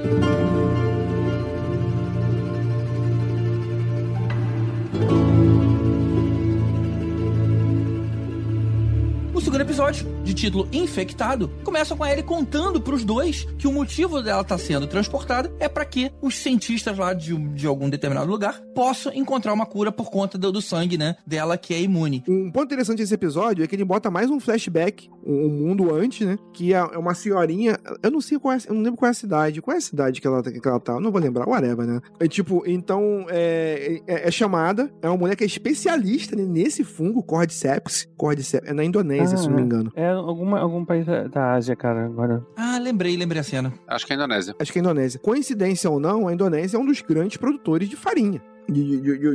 Ah, com certeza não é coincidência, eles pegaram isso pra usar. de alimentos com base em farinha. Então, eles não determinam o que começou lá, mas, tipo, é, obviamente é uma fonte de prolif- de proliferação muito grande. E quando a senhora, que estudada, que é cientista, renomada e respeitada, ela vê o cordyceps no corpo da trabalhadora, cara, ela, o pavor dela é um pavor É. genuíno, cara. É um pavor É genuíno. verdade. Eu É, falei, cara, aca- cara, não tem como. E quando ela volta pra casa e o pessoal fala, ah, só que você quer que eu faça alguma coisa? Então ela, a câmera vai fechando ela devagarinho. Ela fala assim, cara, não tem como. Joga a bomba. Joga a bomba, explode tudo e me leva pra casa pra eu ficar com a minha família. Porque acabou. É pra Acabou. morrer com a minha família, né? É, acabou. Na- Então, tipo, quando você tem isso, é a série te falando o quão grave é a situação e, paralelamente a isso, o quão raro é a condição da Ellie, né? Sinistro. É, né? sinistro. Bom, e aí eles já juntos cortam caminho pro museu. E aí a gente vê pela primeira vez aqueles instaladores, né? Que são aqueles zumbis cegos. Não é um museu, é um hotel, né? Mas esse hotel, cara, tem é aquele ah, com água assim, é igualzinho a série, cara. Eu fiquei muito feliz É assim, mesmo, de né? olhar. Falei, caramba, É muito bacana. igualzinho o jogo, né? No caso, não, a série. Igualzinho o jogo. E achei maneiro que ela fala assim: Eu não sei nadar. Ela pula assim, dá tipo, bate no calcanhar dela, assim, a água. É muito curtinho, né? muito bom. E já bota essa parada que ela não sabe nadar. E esse episódio, ele começa com aquela musiquinha bem tensa. Aí aparece aquele pianinho, ou bota aquele sapinho andando pelas teclas ali. Eu fiquei esperando ele- ele cantar Hello, my baby, hello, my baby. Mas, e- então tem aquela- aquele ar bem, bem- meio soturno, assim. E logo quebra esse ar soturno pra ela fazendo uma brincadeira, uma piadinha. Ô, senhora, tudo bem? Chega no. Porque pra ela é tudo novo, cara. É tudo É. incrível. Tudo que ela via nos livros, né? Exato. É, muito legal. E aí tem a, a briga lá com os instaladores. E aí, cara, é onde começa a- a- o pânico, né? Os caras vendo, cara, ela foi mordida aqui na nossa frente, ela vai virar. E eles ficam naquela tensão. E aí, ficam apontando a arma pra ela, saber o que, que vai acontecer com ela. E aí que, que eles veem que realmente a menina é imune. É imune, é E imune. também a Tese é mordida, né? Nesse mesmo episódio. É, a gente descobre Isso. lá no final. Tem um ponto interessante que se você olhar, é mais ou menos parecido com o jogo que você olha em volta. Se você olhar em volta, tudo que tá na tela é meio que, não um easter egg, mas ele tá explicando o ambiente do jogo pra você. Aí tem um quadro na parede que se você olhar de relance, você, você percebe que ele tá explicando os estágios da infecção. Se você for mordido na perna, porque o fungo ele tem que... ah, ele, é, ele- tem. ele- o, o ele- tempo, né? Quanto e o tempo, tempo? demora? ele tem que até o cérebro. Se você for mordido na perna, demora mais. Se você for mordido no braço, demora um tempo. Até se for mordido no pescoço, então tá pertinho do- da cabeça dela. Por isso que ela tem essa reação mais rápida. Então, É. então o tempo todo a série tá se preocupando em explicar, mas sem falar. Assim, assim é o famoso Uhum. show don't tell. Você mostra e, e não fala. E como mostraram? Mo- Mostram pra caramba. Mostra como ninguém isso aí. É. Muito, muito bacana isso. Tem uma coisa interessante que eles pegaram os mesmos atores que fizeram a captura de movimento dos clickers pro jogo e usaram pra fazer os clickers no- na série também. E isso é um detalhe muito bom, porque os caras sabiam tudo que Já tinha que sabia se fazer. Ficou- movimentar igual, né, cara? Cara, os Ficou- clickers ficou muito igual. Parabéns pra maquiagem. Puta merda, ficou muito igual, cara. Ficou muito igual. E a cena também deles andando, tendo que andar agachado e o vidro cair no chão, você não tendo que pisar no vidro, é muito igual, né? Lembra que ficava um contador assim de, de barulho, você tinha que andar e ficava aumentando e tu tinha que parar pra poder a parada Sim. voltar, cara. Essa parte É, de gameplay ficou muito, ficou muito bacana. Aí quando ele chega no museu, ele descobre que a Tess tá mordida. Aí a Tess tá lutando contra o tempo pra poder convencer o Joe. Até já sabe que vai pro ralo. É. Aí ela tá tentando convencer o Joe a continuar a missão, porque ele sabe que ele é turrão, cara. É, é bizarro, cara. E a gente vê também nesse, nesse episódio a primeira vez a, a laminazinha dela, a faquinha dela também. Eu achei que ali na despedida fosse ter alguma coisa que indicasse o que, que eles realmente significavam um pro outro. Mas não, ele pegou ela e saiu fora e ela ficou ali com as granadas. Não, eu achei bom, eu achei bom. Muita gente fala, ah, não, tinha que ter tido um beijinho dele, tinha que mostrar que era, não sei o que. Meu irmão, é, assim, o Joe, ele é muito prático, ele é pragmático, ele, é- ele tá naquela fase niilista mesmo. Cara, essa mulher aqui é importante pra mim? É, mas ela tá infectada, acabou, ela vai morrer, acabou. Então ele é muito prático, ele pega a mulher, ele pega e sai fora. Aí muita gente reclamou dessa cena, porque a Tess no jogo ela é muito ovacionada, ela tem uma morte, puta, heróica, É, é, heróica, fora. heróica, heróica. Muita gente falou que não gostou do jeito que ela morre, que ela ficou com medo e tal. Mas aí, eu reassistindo a série, eu tenho uma teoria que muita gente deve ter notado isso também. Que ela, quando tá infectada, inclusive uma das coisas que não tem no jogo, mas tem na série, é essa coisa deles se conectarem pelas raízes, entendeu? É Essa, cara, essa parada deles pisarem no solo nas raízes vivas, de ser uma mastermind ali, que eles poderiam se comunicar. Uhum. É, isso não tem no jogo, isso não tem no jogo. Muita gente, gost... muita gente não gostou disso, mas eles tinham que substituir por alguma É, coisa. vir- virou meio Stranger Things, eu acho. Eu achei que. Pra mim, o, impor- importante não é se gostou ou se não gostou, é pra onde vai isso. Como eles não mostraram pra onde vai, eles só apresentaram essa parada. Teve uma cena num episódio, que eu não lembro agora qual foi, que eles estão naquela cidade que eles sentem, aí na verdade vem, vem uma horda assim na direção deles correndo. Só, é o único momento, né? Mas nessa cena É, é específica só da, essa, essa cena específica da morte da Tess, eu interpretei que ela já tava conectada com o fungo, e como os fungos se conectam, ela já tava, já, tipo, sobre a influência do fungo. Tanto que quando o bicho vem pra dar o beijinho de Olavo de Carvalho nela lá, que o negócio vem com os tentáculos na boca dela, ela não tá com pânico. é, ela tá com pânico porque ela não consegue se mexer. Ela tá dominada, é como se tivesse uma, um- uma a ligação mental da Mastermind estivesse possuindo ela. Então não foi aquela, poxa, a Tess ficou com medo, não sei o que. Não, tanto que ela tá fazendo uma força gigante pra arriscar o isqueiro, pra poder acender o fogo pra explodir tudo. E outra, um detalhe: esse isqueiro é o mesmo isqueiro do Nathan Drake no Uncharted, tá, gente? É o, Ah, é o isqueiro do, com, a, com a- estrela, né? Isso, é o, é o isqueiro do irmão do Nathan Drake lá do, É. do, do, do Uncharted, tem detalhe. Mas assim, obviamente, é, eu que preferia ter que ela tivesse uma morte mais heróica, mais motherfucker e tal, ok? Mas, bem, eu entendi que ele quis explicar uma mecânica nova que ele não tinha apresentado, que era a questão do fungo se conectar, eles se conectarem um com os outros, de você dominar a mente um do outro, e a questão É, dos mas, de certa forma, ela, ela, ela, ela- fez aquilo lá, explodiu a parada pra salvar eles, né? Tipo. É, porque na verdade ela tinha um monte de arma lá, jogou um monte de granada no chão, o que. Tipo, ela poderia ter tido outras é, formas. ela, ela meio que sacrificou, sei lá. Isso, forma. mas eu achei que foi escolha. Eles escolheram pegar essa cena pra apresentar uma outra parada, uma parada nova pro Uhum. jogo. Ou É, é, é pra série. E ficou apresentado, não exploraram muito isso depois, mas tá ali, tá na mitologia da série, depois pra ser explorado depois. Muita coisa da série eles colocaram pra ser explorado depois, cara. Só pra colocar É. lá e depois explorar. O que mostrou bem essa conexão foi aquela cena que o, o bicho ele encosta na, na planta que, tava, que crescia entre as pedras no chão. Sim. E aí a gente vê a horda inteira vindo pra eles. Aí nessa hora É. você entende, ok, existe uma consciência coletiva. Mas realmente, aquele momento da Tess, eu não tinha entendido que ela já estava sob domínio. Simplesmente quando chega a horda, eles olham pra ela e não atacam, eles veem que a pele dela tá meio assim, tipo assim, essa já vai Isso. ser nossa. Eu não, não- eu não vou nem. Eu não, não vou nem perder meu tempo aqui que ela vai ser nossa. Mas ela ainda tinha algum livre-arbítrio ali na história, né? Uhum. Tanto que ela tá tentando ligar o, o, o isqueiro. Essa aqui já tem cheirinho de fungo. tipo isso. Love will abide.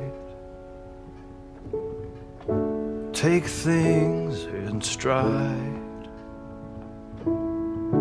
Sounds like good advice, but there's no one at my side, and time washes clean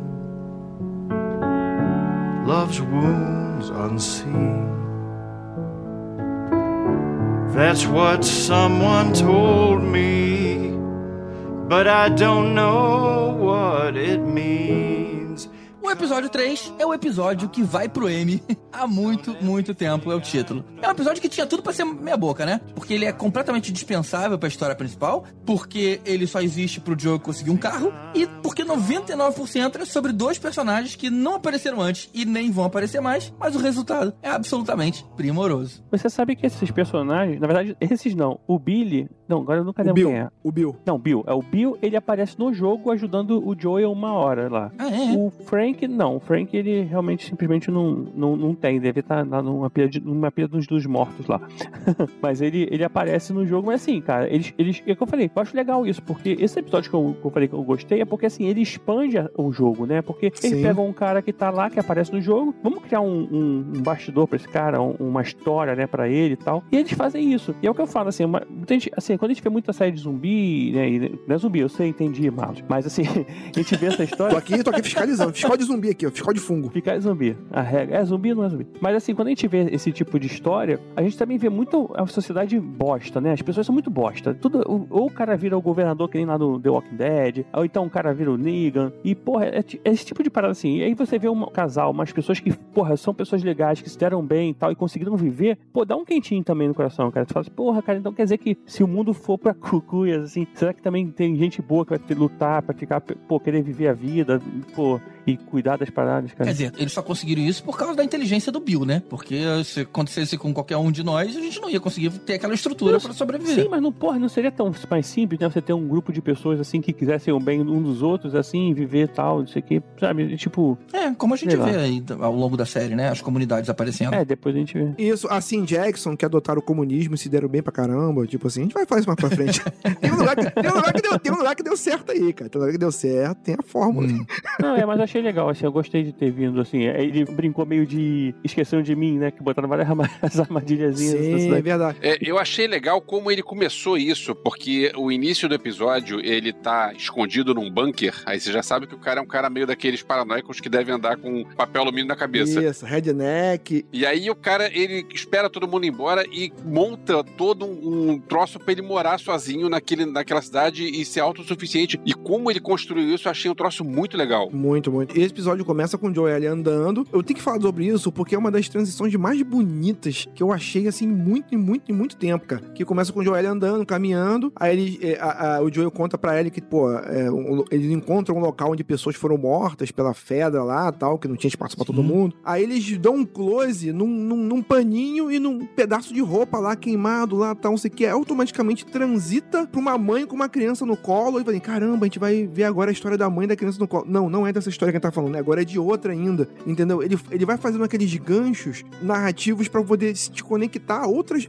outras histórias que você tem. Cara, e quando você ele apresenta a história do Bill, cara, é incrível, porque no jogo você conhece o Bill, o Bill é turrão, tal. No jogo, o Frank, ele se suicidou e o Bill, ele não perdoa, ele é puto com o Frank, ele é rancoroso porque não perdoa o Frank por ter abandonado ele, de ter sido covarde, é, tanto que você encontra Eles ficaram anos juntos ou não? Ficaram, ficaram um tempo. Ficaram um Tá. tempo não tão velhos quanto tava. O Bill, o Bill Aham. tá novo ainda. O Bill tá novo. Eles ficaram um tempo. Tanto que ele fala. Ele não fala muito no jogo. Ó, é, ah, quem é esse cara? Não, ele é meu companheiro, o Frank e tal. Ele, não fala muito sobre isso. Mas aí, no, no- na série, o Neil Druckmann, o próprio Neil Druckmann falou, assim, cara, tem coisas que eu... Assim, quando você escreve um livro, ou compõe uma música, ou faz uma parada, ou escreve um texto sobre alguma coisa, você deixa aquilo guardado. Depois, quando você vai revisitar aquilo, você tem outras ideias, você tem outros, outros pensamentos. E foi o que aconteceu no caso dele. Eu tive uma outra ideia pra poder que ele construir uma história. Eu vou dar uma história pra esse cara. Por que esse cara não tem uma história? Eu vou dar uma história pra esse cara. Ele faz um universo paralelo ali, cara. Ele conta como conheceu o Frank e tal, não sei o quê. E, tipo, ele fala anos ali. O Bill, ele é aquele, é aquele tipo do cara redneck, que é muito interessante. Tem muito em anime isso, em anime de fim do mundo. Que às vezes o cara que tem um problema, o cara que é o bizarro, é, quando o mundo acaba, a justamente a habilidade que torna aquele cara bizarro é a habilidade que vai tornar ele um cara importante no fim do mundo, saca? Tem essa. E o Bill tem essa brincadeira. No mundo normal, ele é um redneck maluco. É. Total, Mas total. ao mesmo Ele- tempo, ele é um cara extremamente sensível. Ele sabe cozinhar, ele bota o vinho na posição certa, ele gira o prato a 45 graus, tal, não sei o que. E, e- e provavelmente é uma coisa que ele não, não podia mostrar. Ele não podia mostrar. É, a imagem que ele tinha que passar na, na sociedade pra ele era Cara, de machão, de não sei o isso. quê. E na verdade o cara não era isso, né? Gente, isso diz tanto, cara. Isso diz tanto. Isso, é- isso é incrível, cara. Isso é incrível. Assim, muita gente não gostou desse episódio. Ah, pô, estragaram meu Bill. Meu Deus, cara. É, meu Bill, né? Tipo, o maluco nem, nem fazia meio segundo de série de, no, no videogame É. lá e Isso. estragaram meu Bill. Ah, Então, a, a questão é muito simples, cara. Tem histórias. A gente já tá, a gente que é heteronormativo e tal, a gente já tem história pra caramba. Qual o problema de você tirar um pedacinho de uma história pra outras pessoas se sentirem representadas também? E eu acho que o mais bonito ali dessa história deles é que, geralmente, quando você coloca uma história de um casal gay, o fato deles serem gays tem algum significado específico pra história. Ali não. Podia ser qualquer casal. Podia. De qualquer eh, homem com homem, mulher com homem, homem com mulher com mulher. E, e tanto fazia. Porque aquela A história mensagem, é mesma. a história teria sido exatamente igual, cara. Então, ou seja, isso é muito interessante quando você mostra que realmente não importa. Quem tá ali, aquele, o fato deles estarem, de serem dois homens, um homem e uma mulher, ou duas mulheres, não importa pro que a gente queria mostrar aqui, que são pessoas, que é um cara que, que conseguiu criar uma, uma, uma infraestrutura de autossubsistência e uma outra pessoa inicialmente se beneficiou daquilo, né? Oferecendo atenção, eles acabaram se apaixonando e ficaram muito tempo juntos. Eu tive um debate mu- assim, muito interessante nesse episódio, né, quando foi debater esse episódio. E eu falei assim, mas gente, isso não acontece. Como é que, pô, do nada, o cara chega lá e vão transar. Eu Assim, gente, olha que bizarro, né? As pessoas às vezes se encontram e querem transar, né? Que coisa É, doida, que né? doido. Coisa maluca, né? Nunca vi isso acontecer, né? Ainda mais depois de, de muito tempo sem transar. Exatamente. que coisa bizarra, né? Você vai, você toca um violão e a pessoa se apaixona por você, você canta uma música, você né, Nem, nem tem filme sobre isso ainda. Isso, você você paga um jantar, você paga um jantar pra menina que você tá afim e de repente ela, ela se envolve contigo. Olha que coisa engraçada, nunca aconteceu isso. Gente, é- isso é só o preconceito batendo latente, sabe? É, é bizarro, porque a gente não tá acostumado com isso. Tem uma coisa que eu não gostei desse episódio. É, na verdade, assim, Hum. não nem que eu não gostei, tem uma perda de oportunidade. Porque, assim, a única cena que eu tenho uma, uma coisa muito legal do jogo é que vários momentos você tem que fazer craft das coisas, né? Você tem que pegar vários objetos e transformar no novo. Sim. E a única cena, a única parte da série que eu acho que eu vi nisso foi nesse episódio, quando ele tenta fazer. Tem, vem assim, tem a bateria lá e tem uns negócios de, de ácido sulfúrico da bateria, sei lá, que ele precisa fazer pra poder a bateria voltar a funcionar. Eu Uhum. falei, pô, cara, podia, ele podia ter algumas coisas que ele podia aproveitar e vamos fazer aqui um, sei lá, vamos botar uma tocha, vamos fazer um crossbow assim, usando uma não sei o que, sabe? Sei lá. Eu, sei lá, eu esperava nesse momento de eles fazerem alguma coisa diferente, assim, de tipo, Sim. pô, será que eu vou fazer? Mas não rolou. Mas tudo Sim, bem. sim. E o Bill é muito inteligente, porque ele sabe que ele não pode deixar uma bateria montada. Ele desmonta a bateria toda, É. porque ele sabe que não Uhum. vai funcionar. Aí ele, ele deixa lá o negócio pra depois você montar e juntar. E o mais importante desse episódio, na verdade, é que termina eles usando a roupa da série. Termina filme usando- do jogo, né? isso. Usando a roupa do videogame. Ah, que Porque, maneiro. Na verdade, quem usa aquela camisa quadriculada é o Frank, e aí o, o Joel pega essa roupa, né? E eles. uma- olha só a sacada. Antes de morrer, eles deixam a, a janela do quarto aberta. E antes de ir pro quarto. né? Sim, sim, sim, sim. É é porque na série, é assim, é totalmente, é totalmente diferente na série. Eles, É. eles vivem junto, morrem juntos. eles- E o fato do ser, esse é um ponto muito importante. O fato do ator que faz o Bill ser o Nick Offerman, ele faz o Ron Swanson do, do, do Parks and Recreation. Caraca, que é, é bem isso, né, cara? Lembra do Parks and Recreation? Ele faz Aham. praticamente o mesmo personagem, na verdade, né, cara? É, É, só que totalmente machãozão, né? Só que também É. de machãozão e tal, não sei o quê. Então, então, Muito então bom. tipo, é muito bom. De Cara, e o repente, o Ron Swanson não era bem isso, entendeu? É. Também. É, é verdade. E e exatamente, é o que eu pensei. Imagina o personagem mais uh, sisudo, é o, é o Ron Swan, de repente ele era um Bill ali, na verdade. Então, tipo, e eu achei isso muito legal. E, e mais importante, que quando eles terminam, eles deixam a sua carta, eles só leem a carta, é o Bill que dá aquela catucada do John. Cara, é, sobre, a série também fala um pouco sobre propósito, né, cara? E o, e o Joe tá sem propósito nenhum. O propósito dele é viver um dia depois do outro. E o Bill fala: Cara, eu não tinha medo até eu encontrar o Frank. Frank. E eu descobri que a nossa função, nós somos parecidos, e a nossa função é proteger, nós somos protetores. Então, o que você puder fazer pra proteger, esse é o nosso, esse é o nosso ob- objetivo Papel. como pessoas e tal. Porque ele- eles se conhecem, né? Tem uma cena do jantar, né? Que a primeira, a é primeira muito coisa boa, que eles cara. fazem quando ficam, quando ficam juntos é uma ponta. Ó, para de apontar essa porra dessa arma pra mim, porra, não sei o que. Não, ele deixa a- a mulher e o Frank lá dentro, meio que tricotar, fofocar, e um fica encarando o outro assim, né?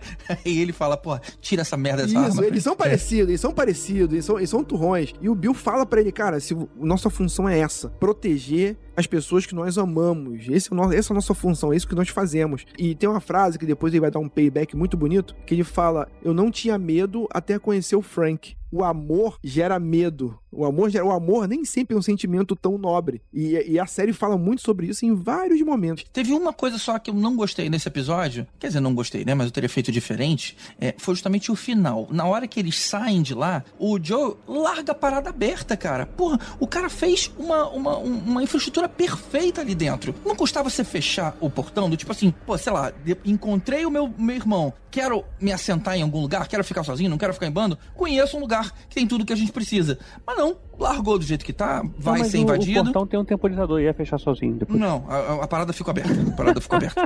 Eu acho até que, porra, funcionalmente, você ter uma casa aberta que poderia servir pra outra pessoa, alguém poderia criar outras histórias no futuro ali, sei lá. Nem uma casa, né? Uma cidadezinha, né? Que ele cercou um bairro. É, né? É uma é- cidadezinha. Era uma vizinhança. Isso é um desperdício uma ter aquilo, aquilo tudo fechado ali, cara. Aquilo poderia salvar uma pessoa, ou um grupo de pessoas. Então, eu, se eu fosse ele, eu deixaria aberto também, cara. Eu deixaria aberto. É, eu, eu seria egoísta. Não, eu, É, eu, eu, você- é o contrário. você é mais nobre eu, que eu. Eu, eu- eu abriria pra galera, ó. Quem quiser vir aí e tomar posse aí, pode vir aí, ó. Aí vem o MST correndo ali. É, Pô, isso aí, isso aí, cara, tá certo. A casa tem que cumprir sua função social, cara. Vamos pro próximo, então.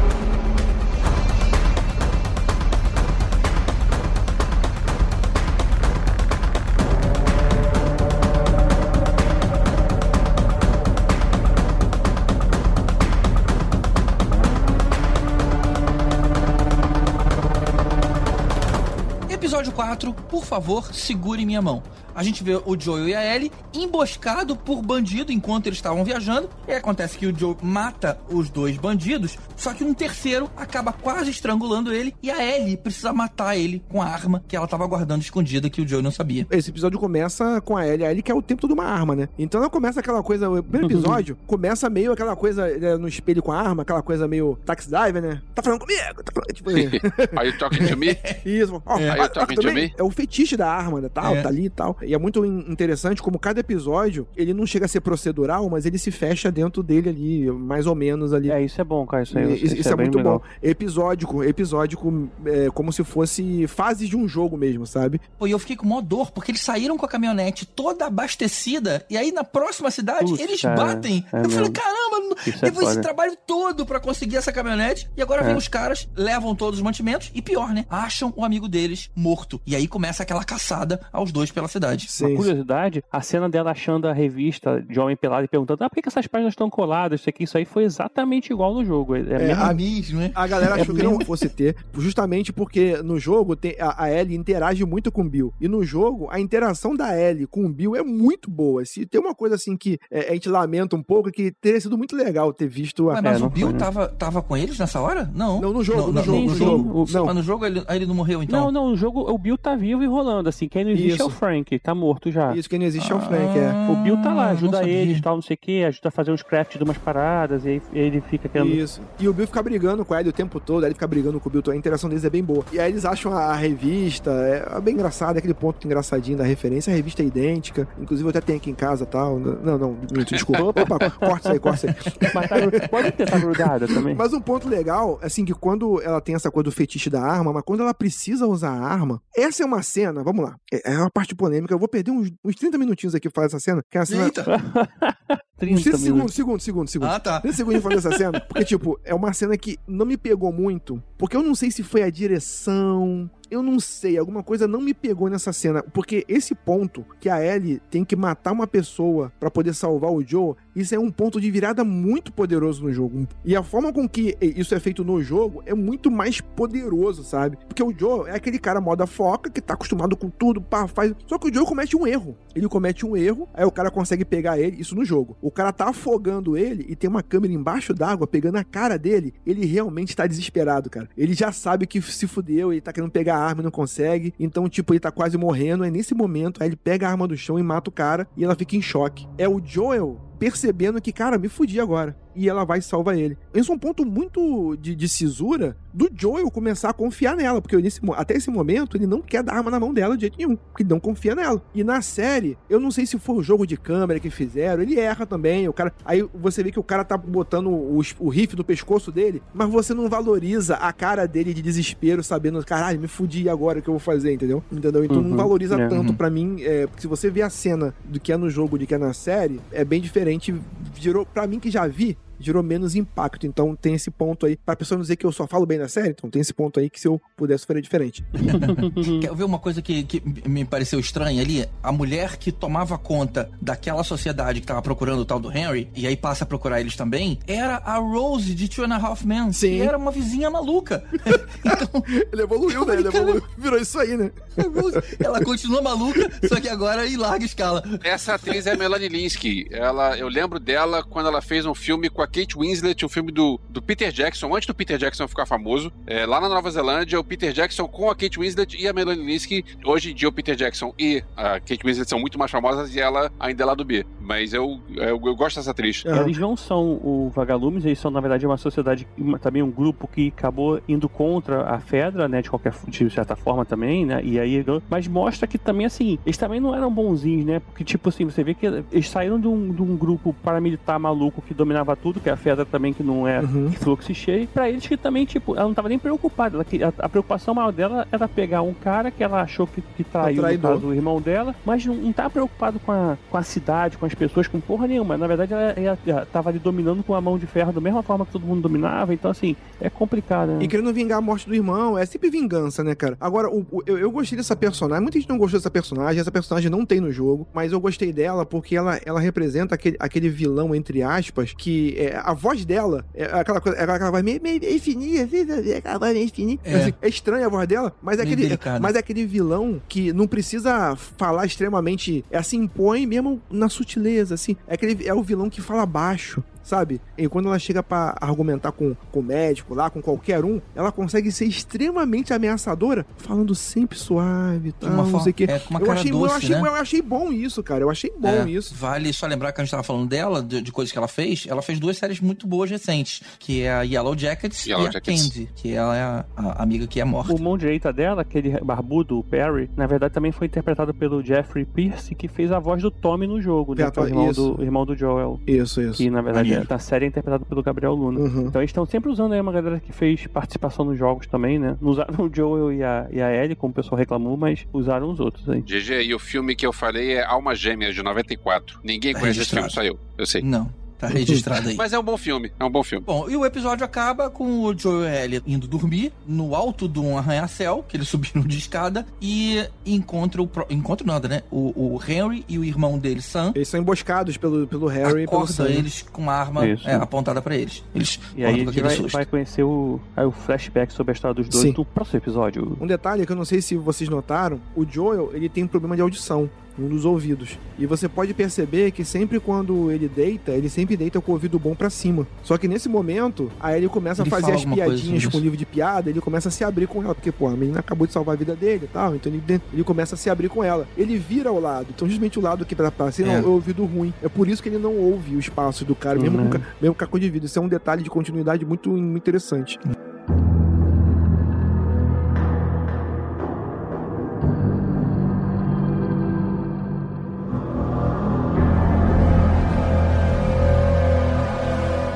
Quinto episódio, resistir e sobreviver.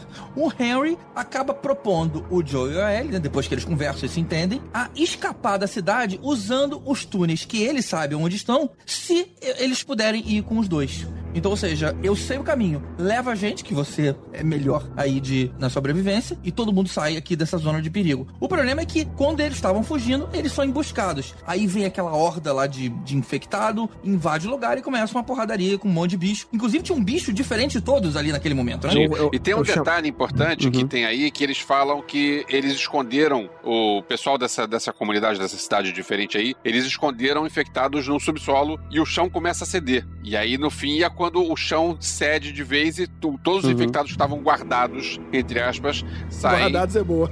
Pois é, eles estavam lá escondidos e agora eles querem sair e querem se divertir. Mas e qual é desse bicho monstruoso lá, que não apareceu mais depois? O famoso baiacu. No início, do- no início da série, eles chegam a falar que poderia, inclusive, virar, se tornar um super monstro, não sei o quê. Eles chegam a dar a entender que poderia acontecer desse vírus, é, mutar uma pessoa e se juntar e não sei o quê, e transformar um tipo um monstro. Só que você fala, ah, beleza, não vai aparecer o monstro, porque no jogo tem, né? E você fala, ah, mas isso não vai acontecer. E aí eles fazem acontecer. Na verdade, é tipo, é um monstro também, é uma pessoa também que foi infectada que desenvolveu o fungo de forma exponencial e aconteceu isso, entendeu? Meio que Não, mas ele, ele ficou grande, cara. Ele ficou grandão. É Isso. Eles falam que geralmente os estágios são dos corredores, os, os clickers, no caso, é quando a cabeça explode e começa a sair o fungo vazar. Eles têm movimento. Só que geralmente eles morrem depois dos clickers. Eles grudam na parede e ficam lá parados. Quando um desses evolui além, consegue sobreviver além, ele começa a gerar fungo por toda a pele, que acaba criando uma casca grossa. Então, tipo, é por isso que eles são raros. Os baiacus Ah, eles são, uhum. eles são bem raros. Uma coisa que acontece no início desse episódio, eu gosto muito da, da, da interação dele e do irmão, do Sam. Uma curiosidade é que esse é um dos episódios que foi diretamente influenciado pelo Craig Mazin, que o Craig Mazin, inc- inclusive eles falam isso no podcast deles, é assim, fala, ó, liguei pro Neil Druckmann e falei, porra, Neil, não me bate não, cara. E se o moleque for, e se o moleque for, for mudo? Aí o, aí o Neil Druckmann fala assim, caralho, por que, que eu não pensei nisso? Porque no jogo ele não é mudo. Ah, O- não, é. O, moleque Uhum. fala tal. E realmente, o fato dele ser mudo, isso dá um peso muito maior na, na ligação, cara. Isso, isso melhora. Você percebe como é que as coisas muitas vezes melhoram quando a gente ouve opiniões e são opiniões bem embasadas. Então, as coisas melhoram. Então, quando a série se distancia um pouco, é aí que ela cresce, é aí que ela brilha pra caramba, entendeu? É, o único problema é que quando você, sei lá, você coloca ele mudo, ele só poderia, sei lá, se comunicar com o irmão. Mas eh, todo mundo se comunica, inclusive ele e a Ellie ali estão ali no maior bate-papo. De repente. Eles botaram aquele, que ela- aquele joguinho de aprendeu a criança usar? que você es- desenha, escreve assim, depois Isso, você que puxa você assim, escre- apaga, né? Isso. Ah, é verdade, é Tá verdade. bem legal Ela- isso, ele, né? ele sabia ler. É. Quadro mágico, né? Como é? Isso, esse quadro- esse quadrinho mágico, eles se comunicavam assim. Então, tipo, tem a parte do, do- dos túneis que você vê que realmente a Ellie ainda é uma criança e tá brincando com ela. É um momento de esperança, né, cara? É um momento de esperança tal. Que aí quando começa. Tem quando... até um bloco de quadrinhos nesse momento. Tem um bloco de tem lendo um bloco de quadrinhos, também, o, o mini bloco de quadrinhos. Eles É, a Savage Starlight. Isso. E, tipo, lá nos túneis, você percebe que é uma coisa muito triste que vocês percebem que eles tentaram sobreviver nos túneis, tinham creche, tentavam educar Uhum. as crianças e tal, e que em algum momento É. tudo foi pro caralho. As pessoas tentando sobreviver, né? Assim como eles ali. Agora, essa é uma puta cena de ação quando estoura tudo. A Kathleen vai atrás deles por vingança. E quando Uhum. estoura tudo, meu irmão, é um Deus nos acuda do caralho. E, É. e- e o Joel, é- é- essa parte que o Joel vai na casinha pegar o atirador, me lembrou muito a- aquele jogo do, do Metal Gear, que tem uma fase que tem um velhinho na cadeira de roda, que fica difícil pra caralho de enfrentar ele. Não sei se eu não sei qual Metal Gear. Fica difícil pra enfrentar ele, que fica na cadeira de roda de sniper. Mas Aí tem você- esse sniper no jogo of Us também. Tem o também. jogo tem, né? Eu não vou lembrar agora, eu não vou lembrar agora. Essa cena que ele tá lá em cima de arma de sniper foi uma das horas que eu mais pensei no jogo. Falei, caramba, deve ter uma fase longa Tem, aqui, né? E isso Tem, tem, tem. e tem, e tem. Assim, tanto que quando é, ne- nessa fase tem um gameplay, justamente o gameplay de você defender a Ellie enquanto o- as coisas estão acontecendo lá embaixo. Você Ela tá correndo lá embaixo e você tem que ir matando as coisas que estão chegando perto dela. E ela tá andando sozinha no meio do campo entre os carros, né? Você tem que ficar tirando. Exatamente. Agora, nessa parte aí, foi muito legal, a cena de ação muito bem feita, uns bichos... Cara, e finalmente a gente, a gente respondeu a pergunta que ninguém fez, e, eh, eh, e se a Daiane dos Santos fosse infectada, como é que, como é que seria? Aquela menininha dentro do carro quando entra... Ah, eh, tá. eh, Dá mó é, nervoso, cara. aquilo. Dá mó nervoso. Ela entra dando cambalhota, as paradas assim, né? Tipo, Isso é, é um, é um bagulho meio chamado, né? Ela fica toda tortinha. É. Bizarro. É, e, e, eu tenho uma coisa assim, na série, esse- quadrinho, o bloco de quadrinhos que falou, era tipo pra poder você platinar o jogo. Se eu não me engano, não sei se fazia parte pra você ganhar medalha. Acho que sim, troféu. Ganha medalha, Savage Starlight. Ia juntando, né, os, os quadrinhos, aí se você completasse lá as 12 edições, aí você ganhava um troféu lá. O bronze, o Isso. prata, e é o que lá. vai motivando a Ellie, esses quadrinhos, pra ela tentar ser uma heroína. Vai moldando o caráter dela. São esses, são, são, assim, são esses quadrinhos aí, entendeu? E dessa cena tem uma das mortes mais recompensadoras da série até aqui, que é justamente a Kathleen, quando, ela- quando o bichinho pula em cima dela, vai matar o cara, quando o bichinho pula em cima dela. Nossa, que morte recompensadora, né, cara? Porra. Vem cá, uma pergunta. É, quando, por exemplo, nessa cena aí que o, que o Joey tá tentando salvar ele, né? Atirando nos bichos. Se você erra, se você perde, né? E o bicho come a Ellie, o que acontece no jogo? Segue uma história diferente ou acaba e você recomeça de algum outro Recomeça, recomeça, recomeça, recomeça. Teoricamente você tá vivo, né? E, e um, ponto, e um ponto interessante também É porque, que, é porque, mas isso, não- isso, isso não é estranho, porque eu tô jogando pelo cara. Eu não tô jogando pela Ellie. Se eu, se eu sou a Ellie e morro, eu entendo que beleza, vou, vou- pego de- Mas eu sou o cara. Eu não jogo, mas se você tá jogando e a sua tarefa é levar uma pessoa viva e essa pessoa morre, você perdeu sua tarefa. É, Não, você tem que Não, voltar. mas- mas isso, tanto no jogo quanto na série, eles constroem. A tua pergunta é muito boa, GG. Assim, eles, obrigado. ele- ele- eles constroem isso na puxa o saco do GG. Eles constroem isso na. Não, o GG é muito brilhante, cara. Porra, é muito foda.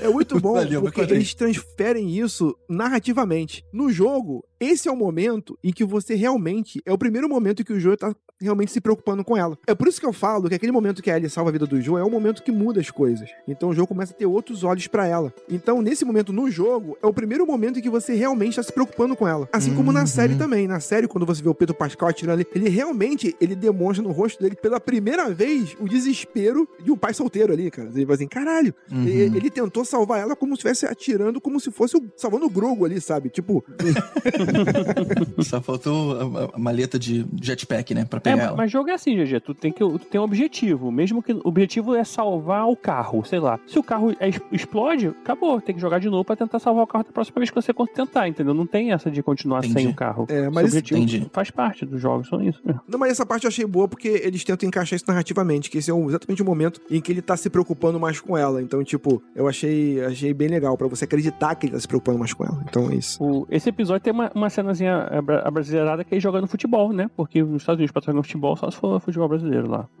jogando como as crianças jogando bola lá no, no Tem orfanato. E, inclusive, eu fiquei tenso nessa cena porque eles faziam o maior esporro bicando aquela bola na parede. Eu falei, cara, não é Ah, possível, tá. vai atrair É- é bicho, verdade. cara. Vai atrair os bichos. É, E, tipo, só, fiquei só assim. que tem muito menos é, zumbis nesse. Eu sei que não é zumbis, Marcos. Tem, tem muito menos zumbis nessa, nessa, nessa série do que no jogo. No jogo tudo parece zumbi. Deu mole, virou parece zumbi. Eu ficava tenso, tenso o tempo todo. E nesse, na série até que parece bem menos, assim, do que eu esperava. Não, bem menos, bem menos. Bom, e o episódio acaba com. Aí tem aquela milícia, né? Morta lá pelos, pelos zumbis, pelos funguis. Pode ser fungui, então? Fungis. Fungis. Cara, eu nunca, mais vou comer macarrão molho fungo achando que.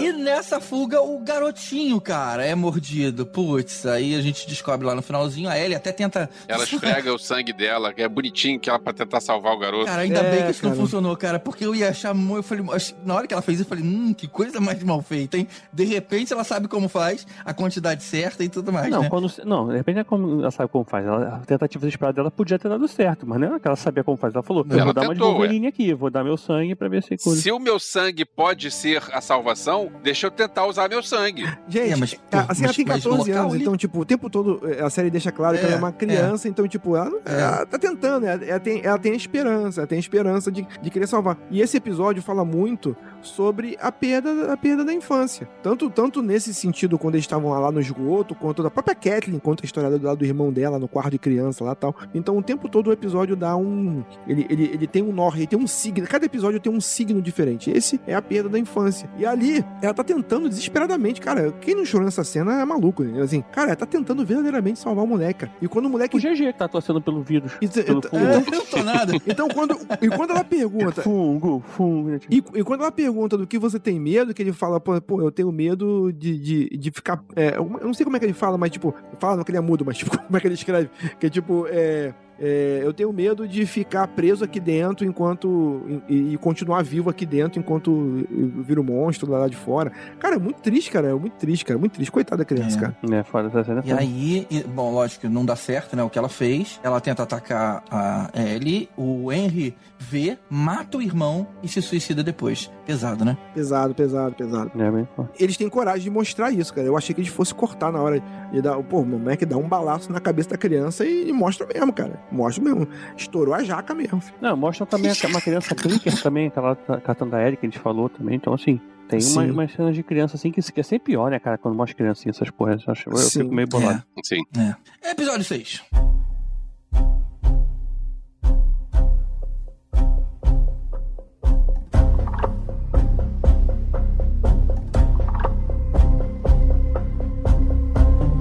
Episódio 6, Kim. É, o que que é Kim? Quem te perguntou alguma coisa, GG? Não, porque eu achei que fosse o nome do irmão, mas é Tommy o nome do irmão. Que é, é, tem muito a ver com parentesco, entendeu? É, tem. Next of kin. É? Tá bom. É, Deve ser isso. Tá bom, se você falou, eu acredito. O que acontece? Três meses depois, os dois acabam chegando numa comunidade bem afastada e, por coincidência, é justamente aonde o irmão dele mora. Por coincidência não, né? Eles, eles meio que... tava indo pra lá, né? Tinha um racional pra é pra chegar estavam até ali. indo. Por Mas acharam, ok. Finalmente acharam. E aí o Joe conta pro Tommy sobre a, a imunidade lá da Ellie e falou que ele tava começando a ser, é, digamos assim, tava com um estado mental em declínio, né? Ele já não tava mais conseguindo reagir, então ele tava muito preocupado porque não tava conseguindo proteger a menina do jeito que ela merecia e tudo mais. Então ele pede pra substituir, cara. Leva você, ela, pros vagalumes. Eu não vou conseguir. E aí foi a hora que avisa pra ela. Pô, essa cena foi ah, comovente, né? É, simplesmente comunicou a ela: olha, eu não vou mais, agora você vai com meu irmão. E eu não, te- não vou te ver mais. Duro, né? Pra relação que eles estavam construindo. É. Eu sei que a gente pulou a estrada dos dois, do senhorzinho com a senhorinha que morava lá numa cabana. Ah, pode ser. pulamos, pulamos. Mas eu achei interessante porque essa cena, eu vou falar pra ele, você aponta no mapa onde que eu tô, que eu já perguntei pra ela e pra saber se vocês estão falando a verdade. E aí eles falam tal e ele fica meio deixa pra lá. No último episódio, né, lá no futuro quando ele vai fazer isso e ele fala assim, você aponta onde, onde a gente tá e onde você tem que ir, não sei o quê. Senão eu mato você, ele mata mesmo o cara, independente É, do É, É, verdade. é, é como é que ele muda, né? É, depende- assim, É a primeira vez que você vê a técnica de, de- de interrogatório dele, isso tem muito no jogo. É, a e técnica de, é, que mostrando que ele é uma pessoa, não é uma pessoa boazinha, Só entendeu? que ali tudo bem, é um, um casal e tal, e ele tava, ia relevar ali, não sei o quê. E, e a dinâmica daquele casal é muito engraçado, né? Dois velhos brigando um com o outro. É muito boa, cara. Se fosse pro Power Camp, eu ia, eu ia torcer por eles, cara. sério, sério, cara. Muito, muito bacana. Achei maneiro. Mas, anyway, não foi importante aí pra série como um todo. É, mas é importante a forma que ele lida com as pessoas, né? Que ele, o Joel lida e como é que ele piora. Ele vai ficando uma pessoa mais protetora e tal, e mas assim, Isso. de um jeito não tão normal, bom, assim, né? Ele ah. começa a ficar meio desesperado. Aquilo começa a Sim. afetar muito ele. E tem um payback aí, de uma parada que eu tinha falado lá no início, que quando eles são cercados por aquela tropinha ali que tá fazendo uma ronda, é, é, ó, tem um cachorro aqui que cheira fungo aí, tipo, essa parada aí, ó. Assim, se eu tivesse nessa porra e ele cheirasse meu pé, eu tava fudido. É, aí. ia falar, hum, e quando o cachorro vai cheirar a Ellie, a Ellie, tu vê, assim, aí faz automaticamente aquele, aquele flashback na sua mente daquele momento em que o cara foi atirar e que ele revidou e massacrou o maluco a cabeça dele e virou pudim. Nesse momento, ele ficou parado, ele, ele não conseguiu. Então, é, então uhum. já mostra um pouco aquela coisa do transtorno dele. É, eu começo a ouvir aquele zumbido, ele ficou paralisado, ficou paralisado, não conseguiu. E é exatamente isso que dá o estalo nele quando ele vai falar com o Tommy. Assim, cara, ele sente que ele tá se afeiçoando a ela. É como se o fato dele se afeiçoar a ela tornasse ele mais fraco. Quando você não liga para as coisas, você se torna mais forte porque você não liga. Você, se você morrer, foda-se. E faz automaticamente o paralelo com o que o Bill falou para ele na carta: que o amor gera medo. O amor é um sentimento perigoso, né, assim, nesse mundo. Então, tipo, e quando ele fala isso, ele se abre e fala isso pro Tommy. Inclusive, essa cena em que ele conversa com o Tommy é muito boa, porque mais uma vez tem a questão semiótica que ele vai na numa oficina, porque ele quer consertar, ele tá quebrado, ele quer consertar a relação dele com o irmão e ele quer consertar a bota, entendeu? então ele não consegue consertar a bota, ele precisa da ajuda do irmão, ó, toma aqui essa bota aqui. Então, é uma figura de linguagem muito interessante que ele usa ali, que ele tá tentando se consertar e ele não consegue. Aí o Joel chora, a galera ficou puta que o Joel chorou. Como pode meu Joel estar chorando? Ele não chora. Eu falei, puta que pariu. É um chorinho do caralho, né? É uma.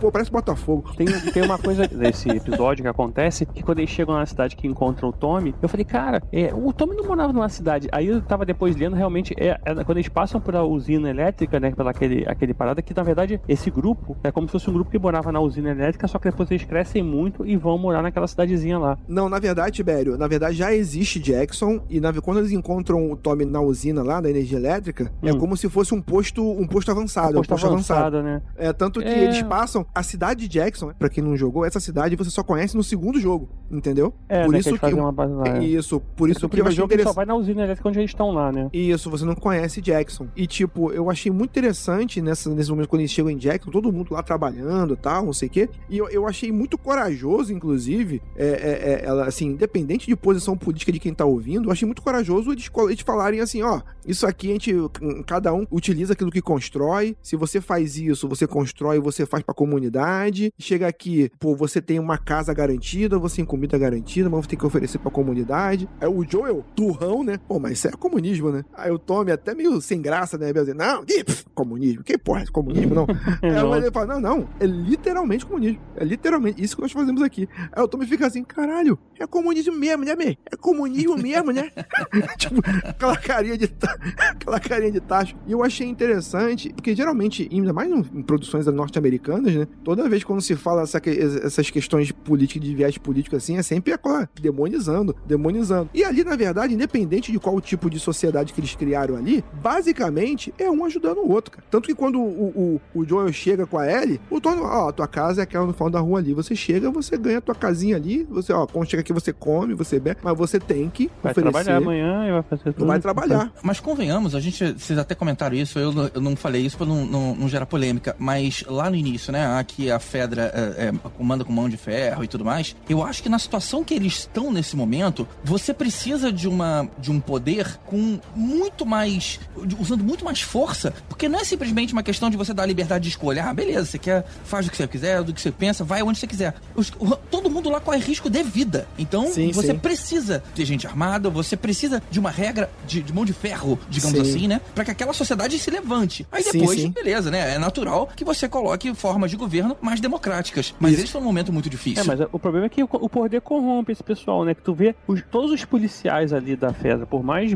besta que fossem, eles achavam que podia bater e fazer o que quisesse, assim, porque estavam acima é, de qualquer lei. É. Você, o poder tipo, corrompe, é, exatamente. Passa do limite, entendeu? De um... Eu acho que nem a polêmica, a série não trabalha, não lida com isso como com polêmica. No próximo episódio que a gente vai ver lá na frente, eles mostram como é que a Fedra funciona. A, a Ellie na Fedra e tal, eles, eh, estudando, dando escola, dando treinamento militar, não sei o quê. Então eles, eles falam, eles dão um ponto de vista de cada um Eles dão o ponto de vista, um, ponto de vista muito honesto. Quem concorda com a, eu, assim, quem concorda com a Fedra, eu, eu acho ok também, assim, é, é realmente, você ter uma força militar para você controlar as coisas, filosoficamente, é válido, assim como você ter vários povos com estruturas diferentes, é que geralmente quando a gente fala em, em fim do mundo e a queda do capitalismo, a gente sempre, "Pô, o que, que vai substituir? Vai ser o caos total. Não, os povos, eles vão se reunir e vão se agrupar em situações diferentes. E a série, ela não se furta a explorar esse lado filosófico.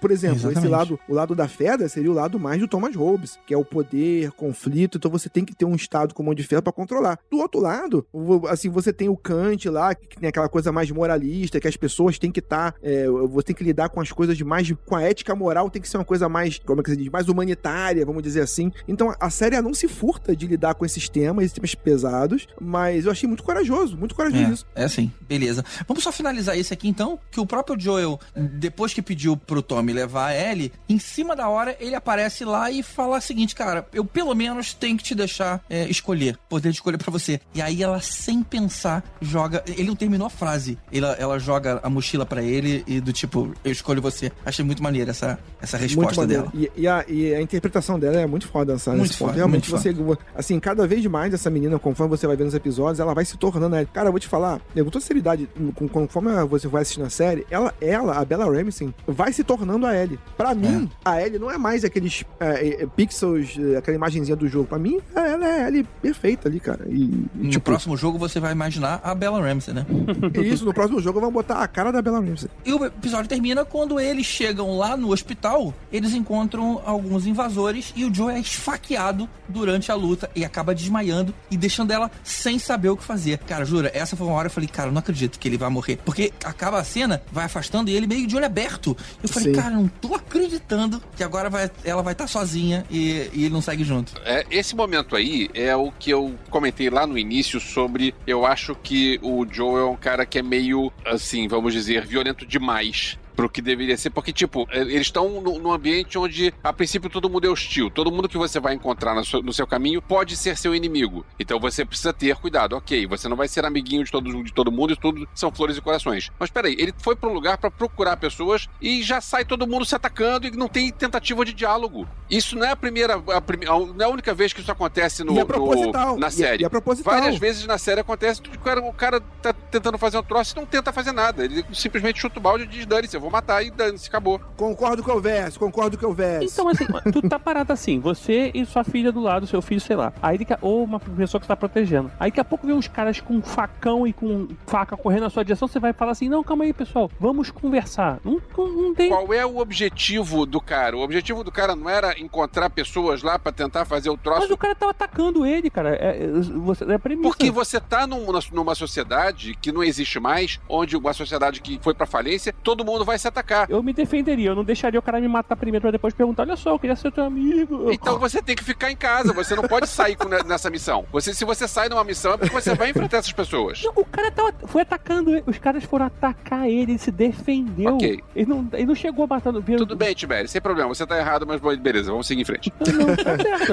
é. Eu- de repente eu sobreviveria e você morreria. Eu tava esperando por essa cena, porque no jogo, você pensa de verdade que o João vai morrer nessa cena, porque, tipo, ele tá lutando, defendendo a Ellie, e ele cai de uma, de uma altura e tem um vergalhão embaixo, sabe? Ele cai em cima de um vergalhão, sabe? No jogo. Aí, essa cena é muito mais impactante, porque ele tá lutando lá em cima e você tem a câmera embaixo, de baixo pra cima, de um vergalhão. Quando ele cai, ele fica fincado no vergalhão, aí ele vem, ajuda ele a sair e tal, é muito mais impactante. Aí eu até comentando no episódio nosso lá, eu falei assim, pô, não gostei tanto, achei que foi muito simples e tal. Aí, aí o pessoal fala assim, cara, mas basicamente, realisticamente, se ele cai numa porra dessa, ele morre de verdade. Não tem como você fazer uma questão realística nesse sentido. Aí eu pensando realmente. E também esse episódio, ele foi todo dirigido por uma mulher, que ela tem muito essa pegada de meio western, sabe?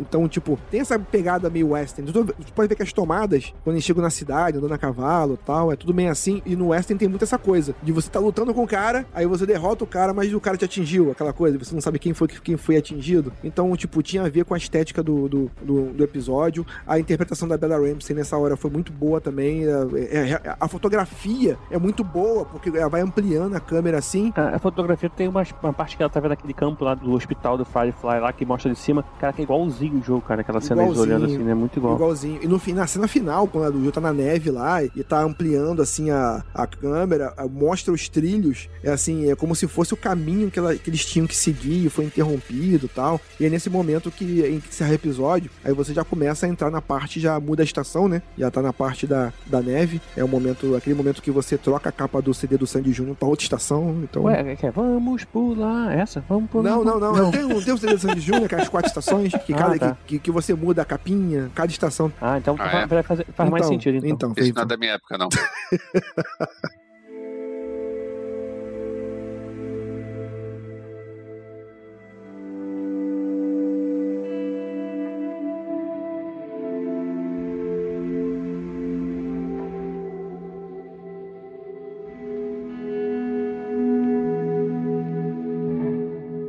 Episódio 7, Deixado para Trás. A Ellie leva o Joe ferido para uma casa abandonada e com ele inconsciente, ela se lembra do tempo da escola militar lá da Fedra e da melhor amiga dela, Riley. Foi um dos episódios onde ele tá feridão, nada vai acontecer com ele, e eles usam o episódio inteiro para fazer um flashback e a gente conhecer um pouquinho mais da época que ela ainda tava treinando, né? Na escola militar, tinha uma amiga e tudo mais. Como é que era a vida dela lá? A menina que faz a amiga dela, que é a Storm Reed, Riley. Ela tá naquele filme Desaparecida, que tá nos cinemas agora, que é um filme de suspense, ah, que é todo na tela Tô do computador. Bem legal o filme. Essa parte da história, ela, eles tiraram da expansão do jogo, do Left DLC. Behind do DLC, né? Ele não faz parte do jogo original, mas no, na expansão que, que você compra depois, né? Aquela que eles sempre vendem, assim, que traz algumas informações a mais, ela passa essa parte da história aí que ela conhece a Ridley, ganha o livro lá do... De piadas. Piadas, que é tipo parte 2, né? Sei lá, volume 2, né? Esqueci agora como é que é. Do Ari Toledo lá. É. o, o, livro já existe no jogo original, mas essa parte aí realmente expande é, o que a gente tá vendo nessa série agora, né? Essa, esse episódio. Um ponto que eu achei legal, até tava, tava comentando com o GG, é que eles mostram uma Fedra como escola militar mesmo. Aí tu vê que eles estão treinando as pessoas para poder, e, tipo, preparando as pessoas pra, pra, esse mundo maluco que vai vir Exato. e tal. E, e, e dá uma função para cada um, né? Olha, você vai ficar no departamento tal, você vai cuidar de tal coisa. Então, tipo, eu assistindo essa parte, eu achei muito interessante, porque olha só, eles estão abordando o outro lado da história de uma forma muito honesta. Então, é, tipo, eles estão abordando vários pontos da história. Você pensando por um lado filosófico, é, será que a Fedra não é importante também? Você ter um poder que comande as coisas? É, funciona mais ou menos como o contrato social de Hobbes lá, assim, que as pessoas, elas cedem... É, como é que funciona isso? É, Hobbes previu que no fim do mundo, no fim do Estado, não sei o quê, um Estado ia se reerguer organicamente e as pessoas iam ceder um pouco das suas liberdades em troca de segurança, comida, essas coisas todas. É basicamente o que acontece com a Fedra uhum. ali. É um, é um poder do Estado ali, re recriado, dando condições, dando segurança tal. Então, tu, é um contrato social, na verdade. Então, tu fica pensando assim, mas, pô, mas será que isso não é interessante também? Talvez, tá? Não sei o quê. Então, e realmente, o cara, quando,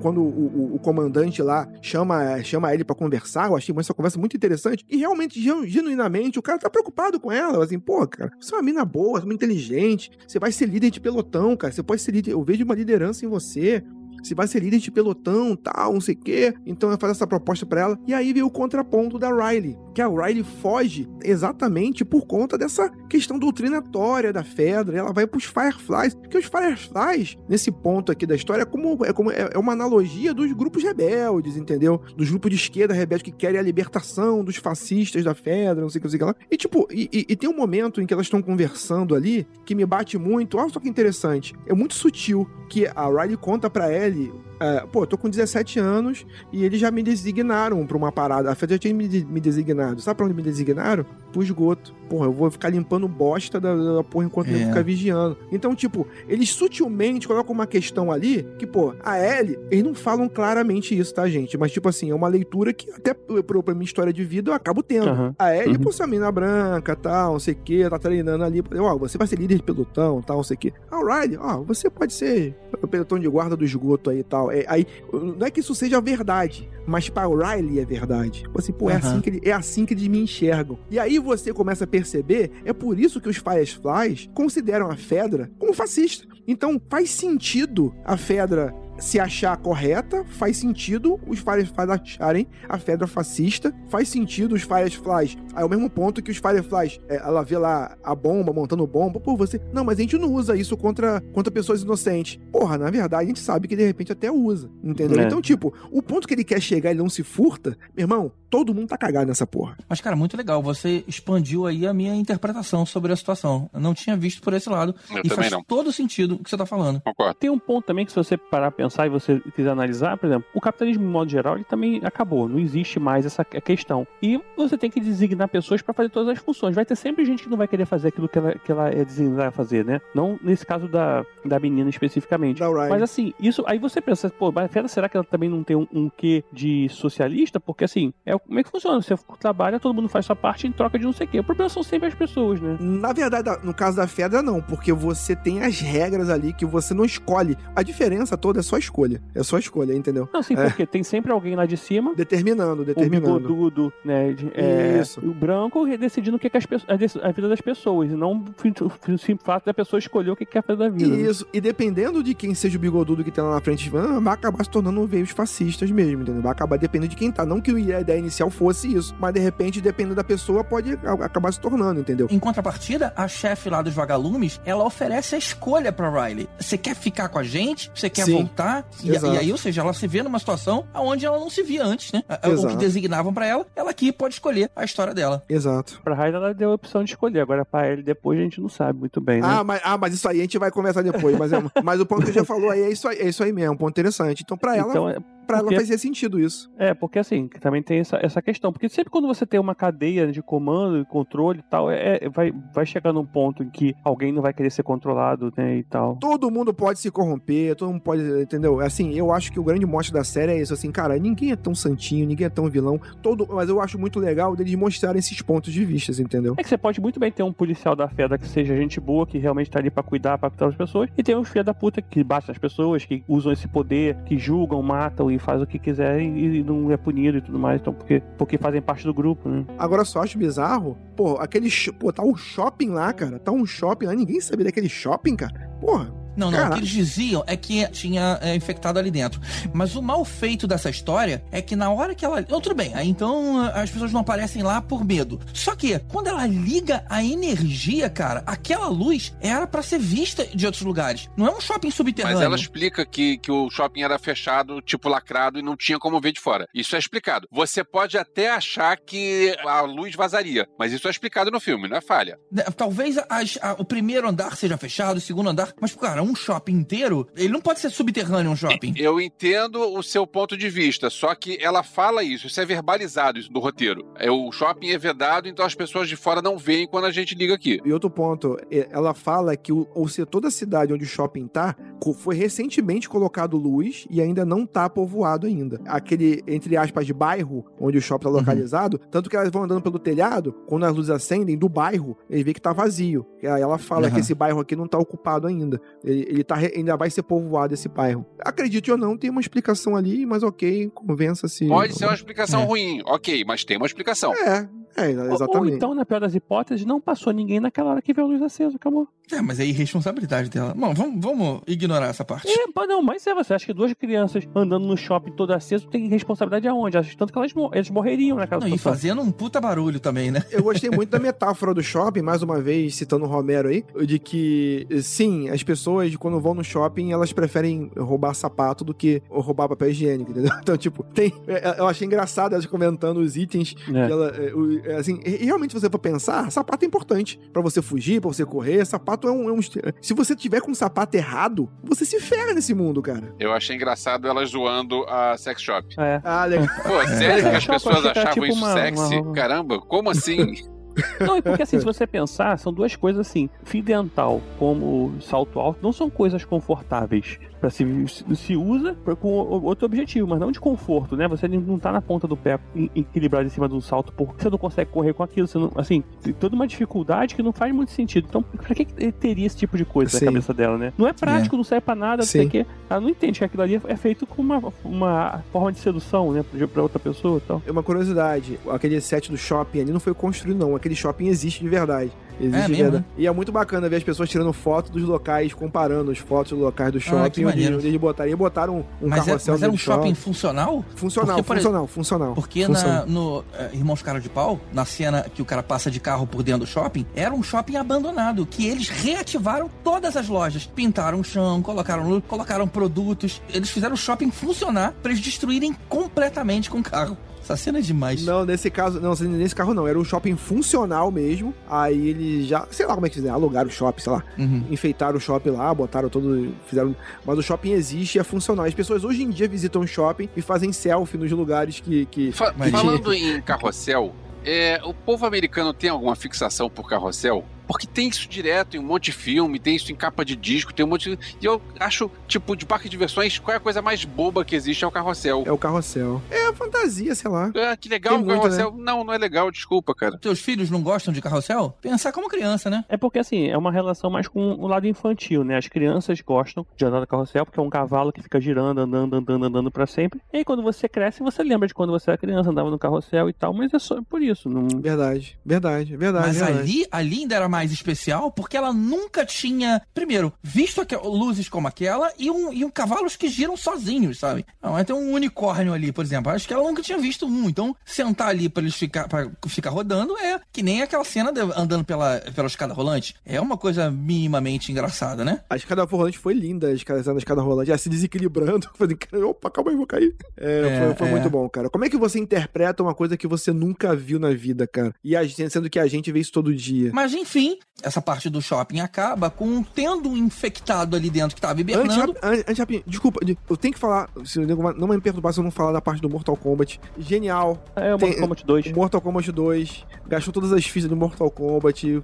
Maneiríssimo. Ela faz referência disso no jogo também. Só que no jogo você não pode falar Mortal Kombat. Eles falam uma outra. Eles falam um outro personagem que arrancava a cabeça e cuspia os ossos e tal. É na hora que eles estão lá pra encontrar o, o Bill, não é? Não é nessa hora do shopping, não é isso? Mas no jogo tem uma parte lá que que eles falam de Mortal Kombat, então, tipo, mas na época eu não podia falar no jogo. Mas é muito, assim, muito bacana, porque o fliperama é o lugar mais maneiro que tem pra aquela menina lá, cara. Pô, é, é muito in- incrível isso, muito incrível. Maneiro. E aí, voltando ao infectado, ele acorda, ele ataca as duas e ele morde as duas. E aí tem aquela cena delas em lágrima, decidindo ficar juntas ali e esperar que a infecção toma conta e leve as duas embora. Uma coisa interessante da proteção da, da Ellie é porque, assim, ela realmente, o fungo, depois a gente descobre como é que funciona, né, esse fungo, eles falam, né, que ele identifica que a, a pessoa tem aquele DNA, aquela coisa maluca lá no corpo, e aí ele identifica que você já é um fungo, e aí não se espalha em você, porque fala, não, você, esse aqui já é um fungo, não tem mais o que fazer, e acabou. E aí ele acaba se dissolvendo no corpo da pessoa e acabou. Só que assim, esses bichos, quando eles estão transformados, os zumbis, eu sei, Malos, não são zumbis,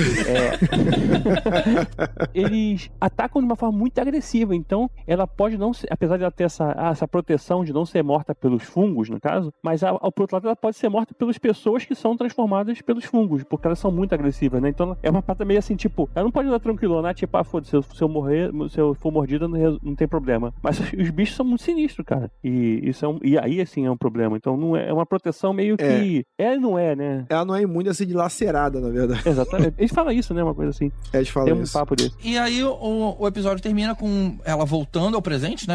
Acabando o flashback. E ela encontra uma agulha de costura e vai lá dar ponto no ferimento do Joe. Sim, um ponto interessante foi que o episódio começa Não, nela. foi vários nela- pontos, não foi um ponto interessante, não. Foi vários pontos. Foram sete pontos interessantes ali nele. Bem lembrado, bem lembrado. É, O Joey manda ela embora. E, tipo, o foda dela, é- e e ela é tão boa atriz que você percebe que ela ficou 50 minutos com a mão na porta esperando pra abrir, né? Porque dá um flashback e só depois que ela volta, cara. Muito legal isso. que merda, cara. Uau, meia-noite e vinte, uma piada dessas. Quase deu certo. Caramba, duas horas e vinte de episódio. Que... Vamos lá, tá todo mundo cansado. Vamos passar pra próxima.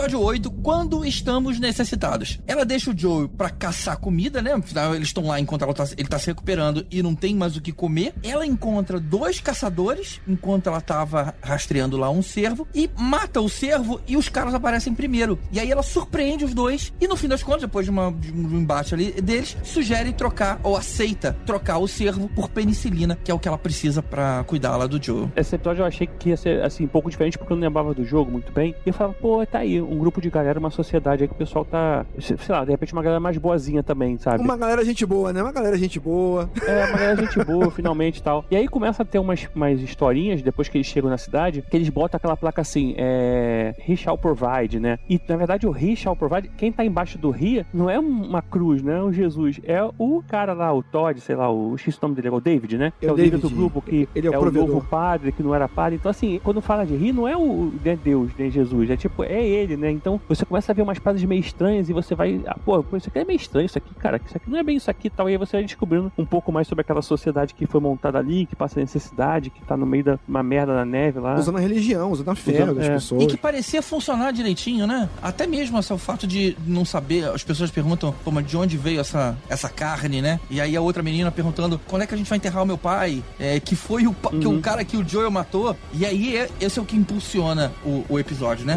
Eles, na hora que sacam que foi ele que matou um, um dos dele, eles montam uma equipe pra seguir a menina e pra matar o Joel. Ela é capturada e ela é levada lá pra dentro. A ideia é que ela passe a integrar a sociedade ali. É, na verdade, ele propõe isso a ela, e, tipo, ali nesse, nessa parte, ele começa a introduzir a ideia, que é muito importante essa ideia ser introduzida, e de que ele, ele fala: Ó, teve dois assassinos que mataram o pai da menina, mataram aqueles assassinos, e que na verdade, eles estão só. Cara, são só eles dois ali, saca? Quem a gente não tá seguindo a história se torna o inimigo. Só que, na verdade, na visão deles que estavam na cidade, eles eram os inimigos. Eles foram os que, É. que mataram violentamente. Assim como foi dito, o Joe não fez uma pergunta ali, matou. Então, pra eles, o cara, cara, cara é um assassino sanguinário e tal. Então, tipo, é o outro ponto de Ele começa a apresentar o outro ponto de vista de que existem outras pessoas com outras histórias também. E é muito interessante é, a maneira com que eles filmam. Tudo acontece no restaurante, né? Aquele Masterchef do inferno ali, né?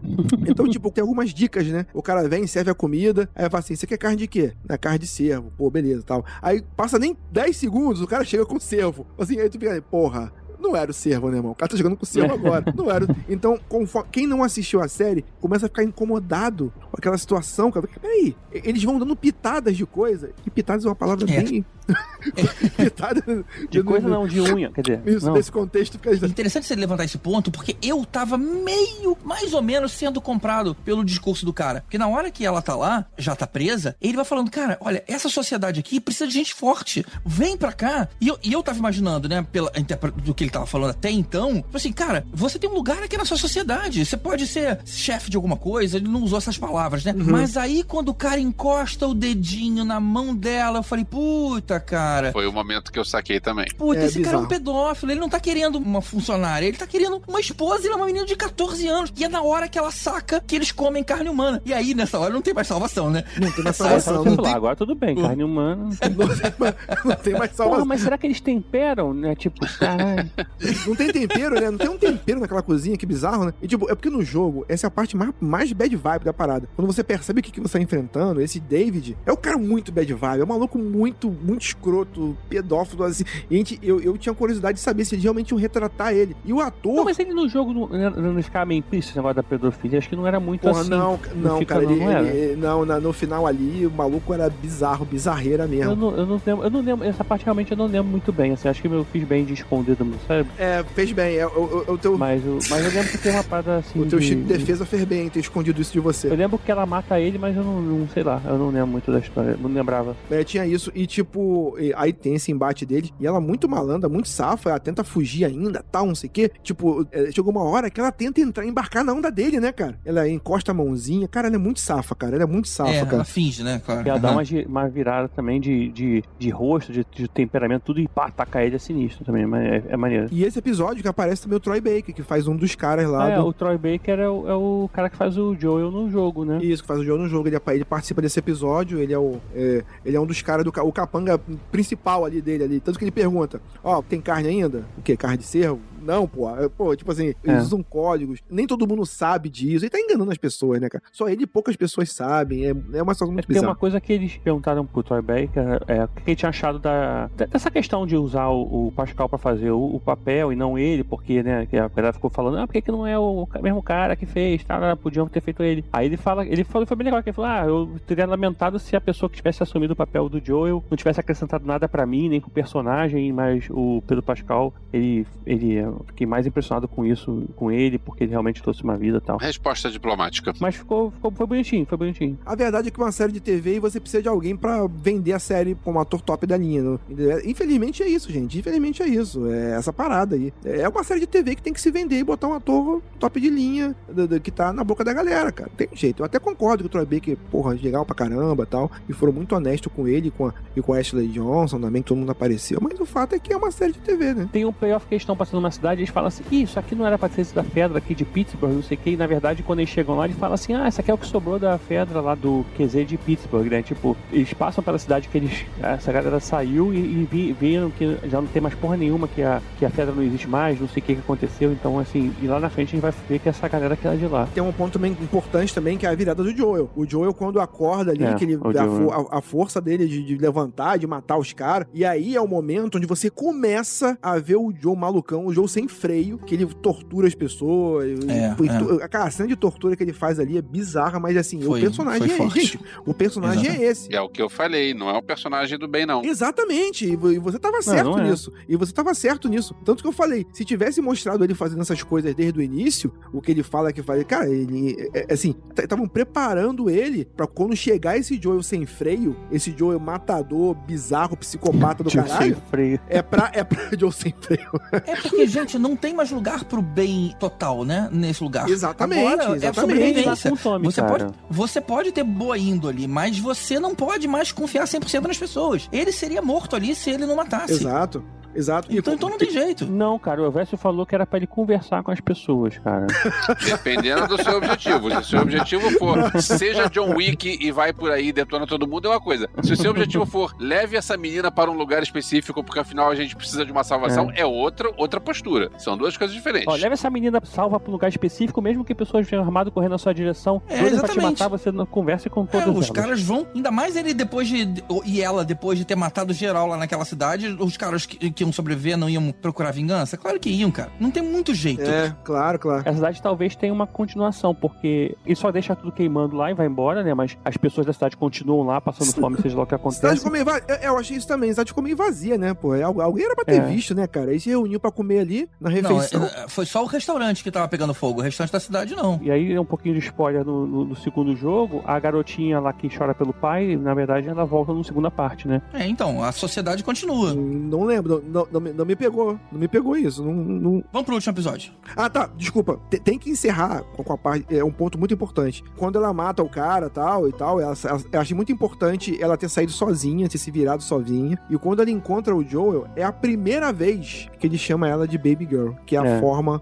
como ele chamava a filha dele. Então, naquele momento em que ele abraça ela, ele já tá entregue. Aquela é a filha dele. Então, é, É a assim, filha dele. é a filha dele. Então, tipo, é o momento que você determina, não, acabou, ela, ela é a filha dele. Quando eu chamo de Baby Girl, assim, e pra, e pra quem jogou o jogo e pra gente que conhece a história dele, é, é muito emblemático isso. Então, pra história, aquele já é o ponto diferencial. E ela, percebendo que ela é muito mais parecida com ele do que ela gostaria. Porque lá atrás, a esposa do Tommy fala pra ela, não, o Joel, o Joel é- fez coisa pra caramba aí, tu quer ser igual a ele mesmo? Não. É. Ela, ela quer ser igual ao Joel, mas agora ela viu que, porra, e, e ela fica chocada com essa porra que ela teve que fazer. Então ali, definitivamente, já são pai filha se abraçando. Foco no relógio, foco no É relógio. é o relógio que a filha que consertou pra dar pra ele, né? Isso. Lá no início da, do É, primeiro, te- é, primeiro episódio. muito O- legal. O, o- o relógio é fundamental em todas as cenas que ele tá construindo detalhe, essa grande relação. É mostrar o relógio, porque é o homem que nunca deci- decidiu não consertar o relógio, porque o tempo dele parou. E o tempo dele só volta a correr quando ele encontra, reencontra a nova filha dele. Que bonito. Que bonito, que É, né, e bonito. vo- e você achando que The Last of Us não tinha profundidade, o Marlos tá dizendo tudo isso aí de profundidade pra você. É um poço sem fundo de profundidade. Hashtag chupa Elvis. Vai lá, último episódio.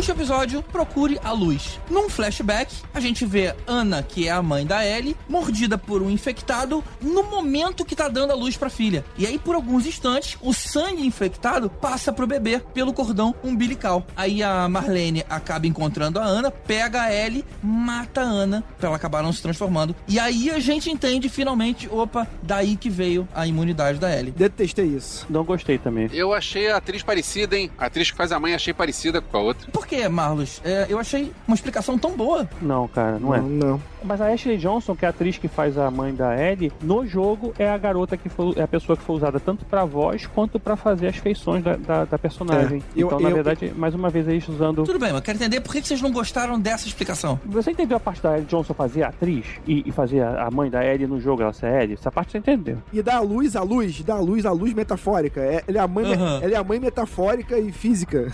Então ela, é- ela é mãe da Ellie, a Ellie, então a Ellie, na verdade, ela é filha da própria Ellie. Vamos vamos pra parte que importa dessa discussão.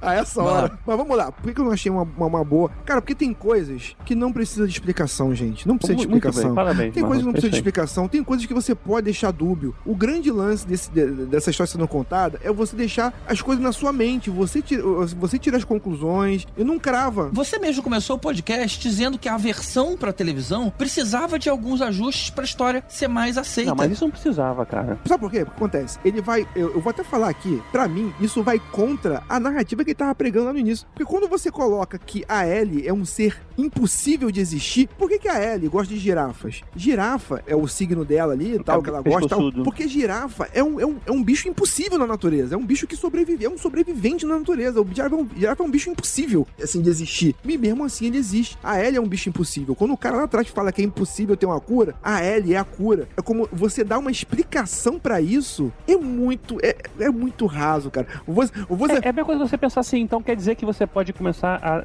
quando, a- botar um monte de mãe tendo filho Isso, quando ser mordido é. e cortar o cordão umbilical na hora, então você Ah, tem um monte de criança com cura, sabe? é meio que entendeu? só resolver o problema. o- né? Você, você resolve o problema. Mas rapidinho, ninguém sabe, ninguém na história sabe, só a gente sabe. Mas- Eles não sabem que foi isso que causou. Tudo bem, mas você gerou a forma de você resolver. Mas Vou- Ninguém nunca teria pensado nisso, passar então é, é, É, um ninguém pouquinho nunca pensou nisso. E- e nem vão umbilical, pensar. É isso que resolve o problema, entendeu? E não só isso, mas você tira também toda a questão especial da Ellie. Você tira a questão especial dela e transforma isso em sorte, entendeu? Uma coisa que eu achei que, mesmo assim. o que eu mesmo- não vejo problema, não. mesmo- Ela teve a sorte de, de estar numa situação que é extremamente difícil de ser reproduzida. E vamos lá, e mesmo assim com essa cena sendo feita, eu ainda ficou meio dúbio, sabe? Porque, tipo, quando ela fala, ah, ela me mordeu, é, a impressão que dá não deixa claro se ela foi mordida antes de estar na casa ou na hora do ataque. Isso não deixa claro, isso não deixa claro. Então, ok, isso já salva um pouco pra mim. E quando ela mente e fala que ela acordou o cordão antes de ser, antes de ser mordida, isso já Aham. também já tira um pouco da parada. ela, fala, ela fala que nasceu antes. Mas isso acho que ela mandou o caô, pra poder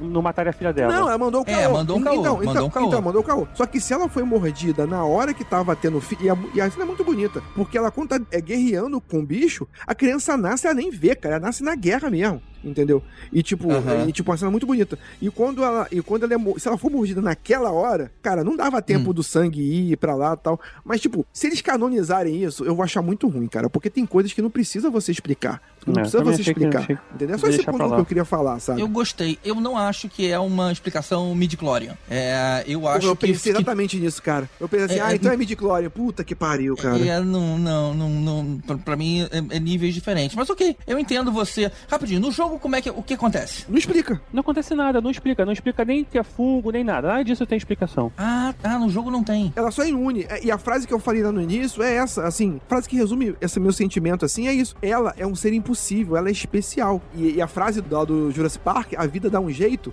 Cara, a vida dá um jeito. Ela é especial por conta disso. Sabe o que a gente falou lá no início, a- a outra- outras vezes sobre o The Walking Dead e tudo mais? Não tem explicação. The Walking Dead, você começa, É, precisa tem um monte de zumbi rolando, quando a pessoa morre, ela se transforma em zumbi e acabou, é isso. E, É, quando- e no final da precisa, série, é. acaba do mesmo jeito que começa. Então, assim, não precisa você explicar por que, que as pessoas viram zumbi, acabou. Não tem, é isso e, aí. E, e isso dá um nervoso pra gente, dá um nervoso no sentido de assim, é, a Ellie é a única pessoa que tem a cura no mundo. Caralho, alguém pega essa menina e bota numa escola, bota um lugar pra trancar dentro de casa. Como é que ela tá andando e enfrentando? A qualquer momento ela pode morrer. Morrer. Então a única esperança do planeta tá aí fazendo peraltices e pode morrer a qualquer momento. Então isso dá um, uma, um nível de. Peraltices.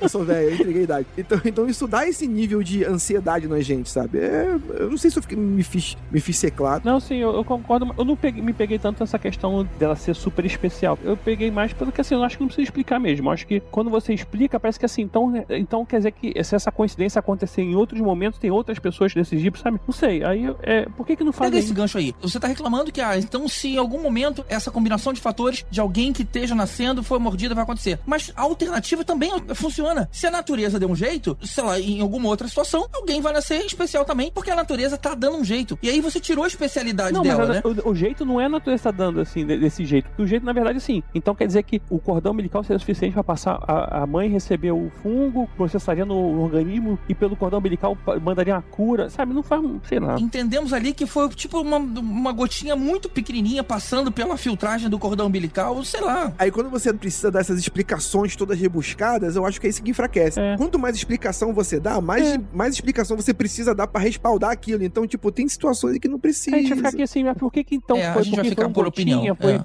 Pingou porque passou uma parte. Aí o cara, o cara que é especialista em fungo vai falar, não, nunca poderia acontecer isso no mundo real. Tipo, aí Aí tu vai ter um pronto. monte de comentário aí. Se você quiser engajar, você pode, até pode fazer isso, mas vai ter um monte de, de comentário dizendo que não, que sim, que não, que sim. É. Bom, aí de novo, né? Que fim cataclísmico você gostaria, né? Eu acho que numa sociedade como a Fedra, se eles descobrem que a natureza deu um jeito, vai ter algum idiota que vai, sei lá, criar um, um evento uma vez por ano. Vamos pegar as nossas crianças e colocar para serem mordidas. E vamos ver quantas vão sobrar. Porque isso pode gerar, a gente pode descobrir que tem mais gente imune. Sei lá, as coisas podem se perverter, né? Muito fácil pra qualquer um dos lados. É. E aí ficamos com a opinião de cada um. Não, não, eu concordo, eu concordo. Assim, eu só acho que a história que ele tá contando não é sobre isso. Se a história que ele tá contando fosse sobre isso, eu concordaria. Mas a história não é sobre isso, entendeu? Então, Ok. então A história é sobre o- a relação de pai e filha e de, dessa recuperação do Joel, ou não, a loucura dele e tal. O crescimento da Ellie como criança. E como no fim do episódio, isso vai fazer todo sentido. Ela ser única faz sentido muito mais, no, dá um peso muito maior no fim do episódio, que a gente vai chegar daqui a pouquinho, quando o GG seguir aí.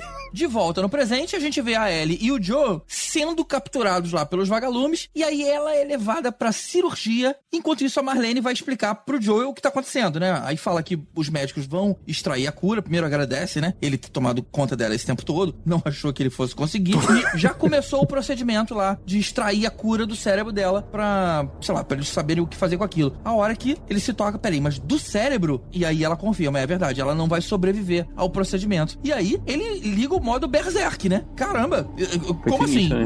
Hum, O Sim, John sim. Wick, John Wick, John. Essa eu não tava esperando muito. E, tipo, eu achei bastante curioso, porque antes disso eh, tem a cena das girafas, tal, não sei o que, que ele se conecta com ela e tal. E ele tá o tempo todo tentando, até, tipo, se conectar com ela, porque agora ele é a filha dele. Então, ele, deixa, ele sorri mais, ele deixa de ser aquele cara mais turrão. Então, ele tá se conectando. e- é, até de um jeito, não sei se vocês perceberam, até de um jeito meio. meio as pessoas chamam de cringe, né? Meio cringe, assim, caraca, tá estranho. O cara tá o tempo todo querendo forçar uma parada ali. E quando finalmente ele revela pra ela, inclusive que tentou se matar, mas foi ela que foi eh, recuperou a vida dele e tal. Então ela sente até uma responsabilidade de, nisso, sabe? Ela sente uma responsabilidade. Caraca. E quando falam pra ela que ela vai morrer, cara, meu irmão, eu acho o seguinte, eu tenho, eu, eu tenho na minha cabeça o seguinte: esse momento ele cola a placa. Ele o quê? Ele cola a placa no sentido de problemas, transtornos dele, porque ele tá, tipo, eh, espelhando Não a filha essa expressão, dele não. na Ellie, sabe? Então, tipo, ele entra. Tanto que a cena, como é filmada, ela tira o som todo. É o transtorno dele, é o transtorno dele apitando ali. É, não, é. Ali, E- ali ele, ele, ele, ele Entendeu? pirou na batatinha mesmo. Isso, é o, é o transtorno Ele- dele é, apitando. é tipo, não tem mais trilha, né? Fica só. Não Isso. ouve nem o barulho do- dos tiros. Tudo Exato. assim, Aí você foca nos pés dele. Ele não tá nem correndo, eu foco nos pés dele, aquela coisa determinada, aquela coisa tipo Terminator, tipo Terminator mesmo, né, cara? Aquele andar, eu, eu tô no meu objetivo, no meu foco e eu vou até o fim. E ele vai matando um por um, por um, vai matando, matando pra cacete. E tipo, é, muita gente não gostou tanto assim, porque, pô, ele tinha que ter mais habilidade. Não, ele tá determinado a fazer aquilo, cara. E quando ele chega, ele mata o médico sem titubear, cara.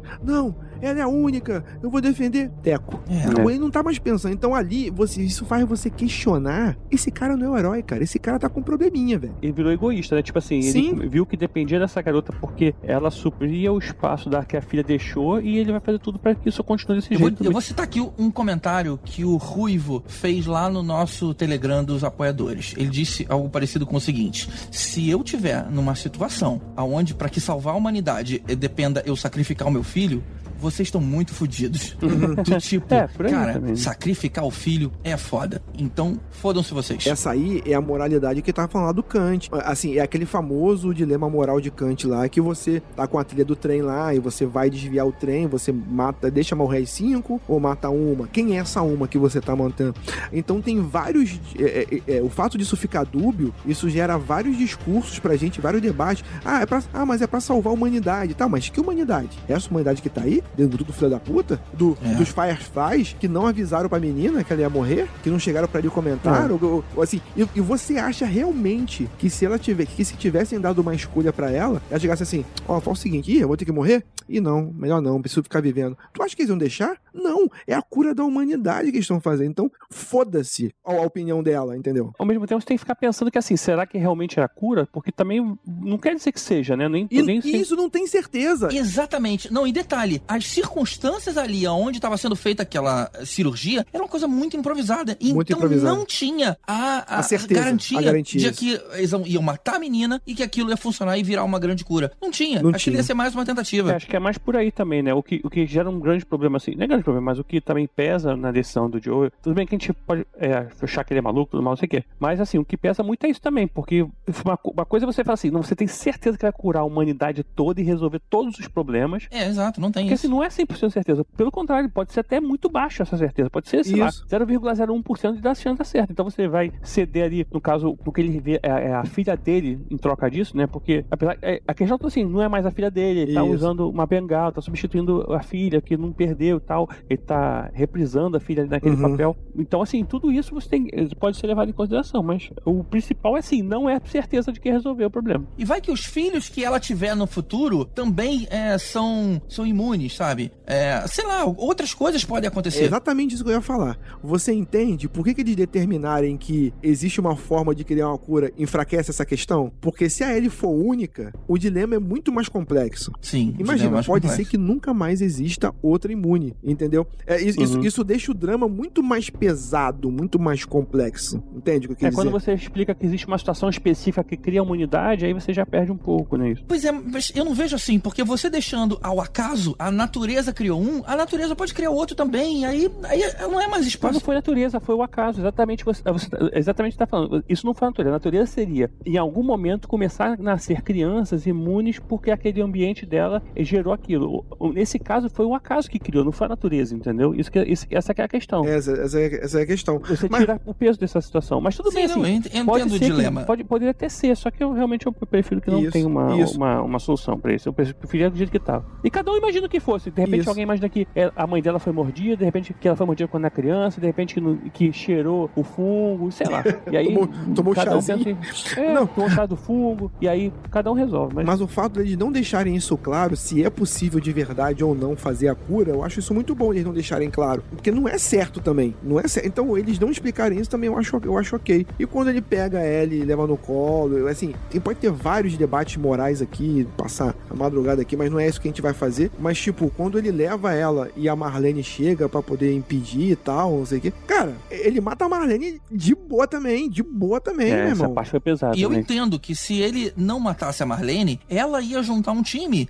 ver se sobrou alguém, né, que saiba atirar ali naquela comunidade, e ia correr atrás dele. Então eu entendo ele matar ela. Mas, tipo assim, ele poderia estar fugindo. Então é a hora que eu, eu pensaria, e aí, o que, que eu faço? Posso matar, mas posso não matar também. Então, não sei. Não sei o que eu faria. Exatamente. O Joe é aquele cara que passou anos morto e agora ele viveu, ele respirou de novo esse amor. É por isso que todos os pontos falam de amor. O amor não é um sentimento, pode não ser um sentimento tão nobre assim. Tanto que no final lá do, do David, quando o David vai pra É, é cima. bombeiro e filósofo. Quando o David vai pra cima da Ellie, ele fala uma frase que costura tudo isso que eu tô falando desde o início. Ele fala: Vem, o amor não, não gera medo. Cara, o amor gera medo, o amor gera vários sentimentos que não são tão nobres assim. Inclusive o sentimento dele do Joe ali, que ficou pancada por causa do amor que ele descobriu que sente por ela, entendeu? Então, isso é uma construção, pode ter certeza que isso é uma construção. Pra quem já viu o próximo jogo, para onde vai, assim, você pode ver que isso vai ter desdobramentos é muito complexos, muito complexos. Segura um pouquinho então, porque eu tenho uma pergunta para fazer ainda sobre essa próxima fase. Deixa eu só concluir então aqui a história. Aparece, ele tira ela, ele consegue pegar ela de volta. No carro, ele mente para ela, dizendo que os vagalumes encontraram outras pessoas imunes e não conseguiram criar uma cura e, sei lá, desistiram. Ela desconfia da história, pede pra ele jurar e tudo mais. Ele fala que jura. A, a expressão da cara dela não ficou muito claro se ela acreditou ou não. E eles acabaram seguindo em frente e aí acaba aí. Uhum. E aí eu pergunto para vocês: tem alguma coisa que se possa falar da próxima temporada que não seja considerado um spoiler? Na verdade, a próxima temporada o protagonismo cai muito na Ellie, mais do que no Joe, né? Praticamente. Então, assim. Exatamente. É, é uma série dela, não é, deixa, de ser, deixa de ser dele e de, passa a ser dela, né? Isso, uhum. isso, isso, isso, é um ponto que pode ser colocado. Porque acontece? É, a Ellie tá se tornando o Joel. Por que esse final é muito emblemático? Quando ela fala ok, cara, ela, por tudo que ela já viu, ela sabe que o Joe tá mentindo, só que ela decide dá o ok. É, decide acreditar nele. E é nesse momento que a relação deles começa a se deteriorar. Imagina, quando eles estão subindo o morro, o Joe começa a falar que nem um maluco, assim. Não, que é minha filha, não sei o quê, ou você é igual a ela. Não, mas ela é um pouco mais inteligente que você. Não, não que você seja burra, mas é, tipo assim. É, não, é. Cara, é muito cringe, cara. E ela tá percebendo, ela tá olhando pra ele, caralho, velho, o que tá acontecendo aí? Então, quando ela percebe que ele, ele tá dando muito mais atenção, ele tá vendo ela de uma forma diferente, mas talvez não da forma que ela gostaria de estar sendo vista, a situação já fica complicada ali. Peraí, como, e... como é que você acha que ela gostaria de ser vista? Não, como ela, como ela mesma. Ah, ela tá. é ela, não é a Sarah. Isso, né? ele tá, entendi. Ele tá vendo a Sarah ali. Na verdade, ele substituiu ela pela Sarah e tá tratando ela como se fosse a Sarah dele, né? Na verdade, a questão é que, é que eu falei, ele transformou, é, ela virou a mulher, tá? Não é mais é pra, tipo assim, é que nem você tá com a namorada nova e você chama pelo nome da antiga, sabe? Tipo, não é o ideal, né? O ideal é que você, é, a, é, a, a pessoa que você tá agora é a pessoa que você tá agora, não é a pessoa que você tá substituindo. Porque você sente falta de uma, você substitui a outra outra, não sei mais por aí. Não sei se ela veria isso como uma coisa negativa, né? É o cara que agora gosta dela como um pai. Ela nunca teve um pai, sei lá. Não, ela quer ser ele, cara. Ela não quer ser a Sarah. Ela não quer ser o, o Step de filha, sabe? Uma filha step, de certa forma. É assim, é a forma de ver. Vamos ver, né, como é que eles vão desenvolver isso, assim. Eu só queria dizer que, assim, a, a que eu peguei, eu mandei para vocês, a, a, viagem do Joe e da Ellie saindo de onde eles estavam até o objetivo final, em Salt Lake City, foram 3.500 milhas e duraria uma caminhada, de acordo com o Google Maps, de 1.159 horas andando. Teve uma parte de carro que eles fizeram, né? Mas seriam 3.500 milhas, né? Mais ou menos aí, algumas coisas em quilômetros. Só você multiplicar. Procura, multiplica por 1.6 aí. Então, então é, o que a gente pode falar disso, GG, é que essa relação, a, a protagonista vai ficar muito mais com a Ellie, mas esse final, essa mentira que o Joel contou para ela, isso vai custar caro, porque até que ponto ele tirou a escolha dela? De ser, assim, e tanto que o tempo todo a série fala que ela uhum. demonstra que ela quer ser a cura, ela quer, ela tem tem esperança. E tipo, e quando ela fica olhando pro braço dela assim, assim, gente, não é possível que toda essa história foi por nada. Como eu... É porque ele fala, não, descobrindo que você não era, na verdade, tal, não sei o que, né? Ele, tem uma... ele manda um calzinho pra ele. Isso, qual é o meu propósito aqui? E o tempo todo a série fala de propósito, entendeu? Qual é o meu propósito? Quando a carta do Bill fala pro Joel, fala, cara, o teu propósito é proteger. A Ellie tem um propósito de, cara, eu quero ser a cura, tanto que ela fica desesperada passando o sangue dela na cura. Eu, eu preciso disso, eu preciso ter um propósito, eu preciso ter, tem que ter um motivo motivo, tem que ter um sentido. E, e ela fica muito encucada com isso quando, ah, então isso, isso tudo que a gente passou foi para nada. E isso cria uma coceirinha na cabeça dela que isso vai ter uhum. repercussões muito graves. É, ainda mais que se tudo isso foi para nada, ela nem sabe nadar, então. Eita! é, esse é o horário, né? Essa hora Fechou, da madrugada. É isso, bateu é, então, o sino. É então é isso aí. Bateu o sino. então tá, então acabou. então aqui, assim, só pra falar pro pessoal, né, que o OVS caiu, então sobrou só The Last of Us 3, né? Na verdade a gente começou a gravar às 9h30, são agora aqui 6h30 da manhã, o OVS não aguentou. O nosso cronometrista desistiu. e, e, dormiu, a gente não consegue mais falar com ele. Se você tiver notícia do OVS, manda pra gente. E se por acaso não voltar a aparecer, Marlos, bem-vindo ao podcastinador. Não. Trocando de friends.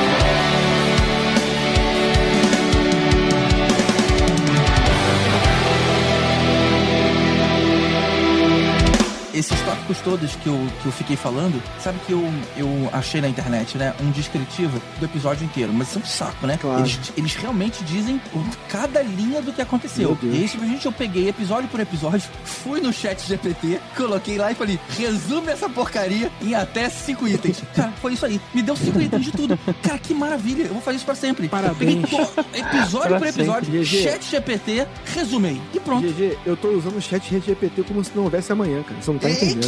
que, que doideira, né, cara? Que doideira. Foi perfeito, perfeito. Precisei ajustar uma outra coisinha, mas economizou muito tempo, cara. Inclusive, no último relatório que eu tive que fazer para o governo federal, eu usei também, botei lá. Resume aí, é, produto interno. Sacanagem. Inclusive, o meu, o meu imposto de renda eu vou fazer no chat GPT, inclusive. É.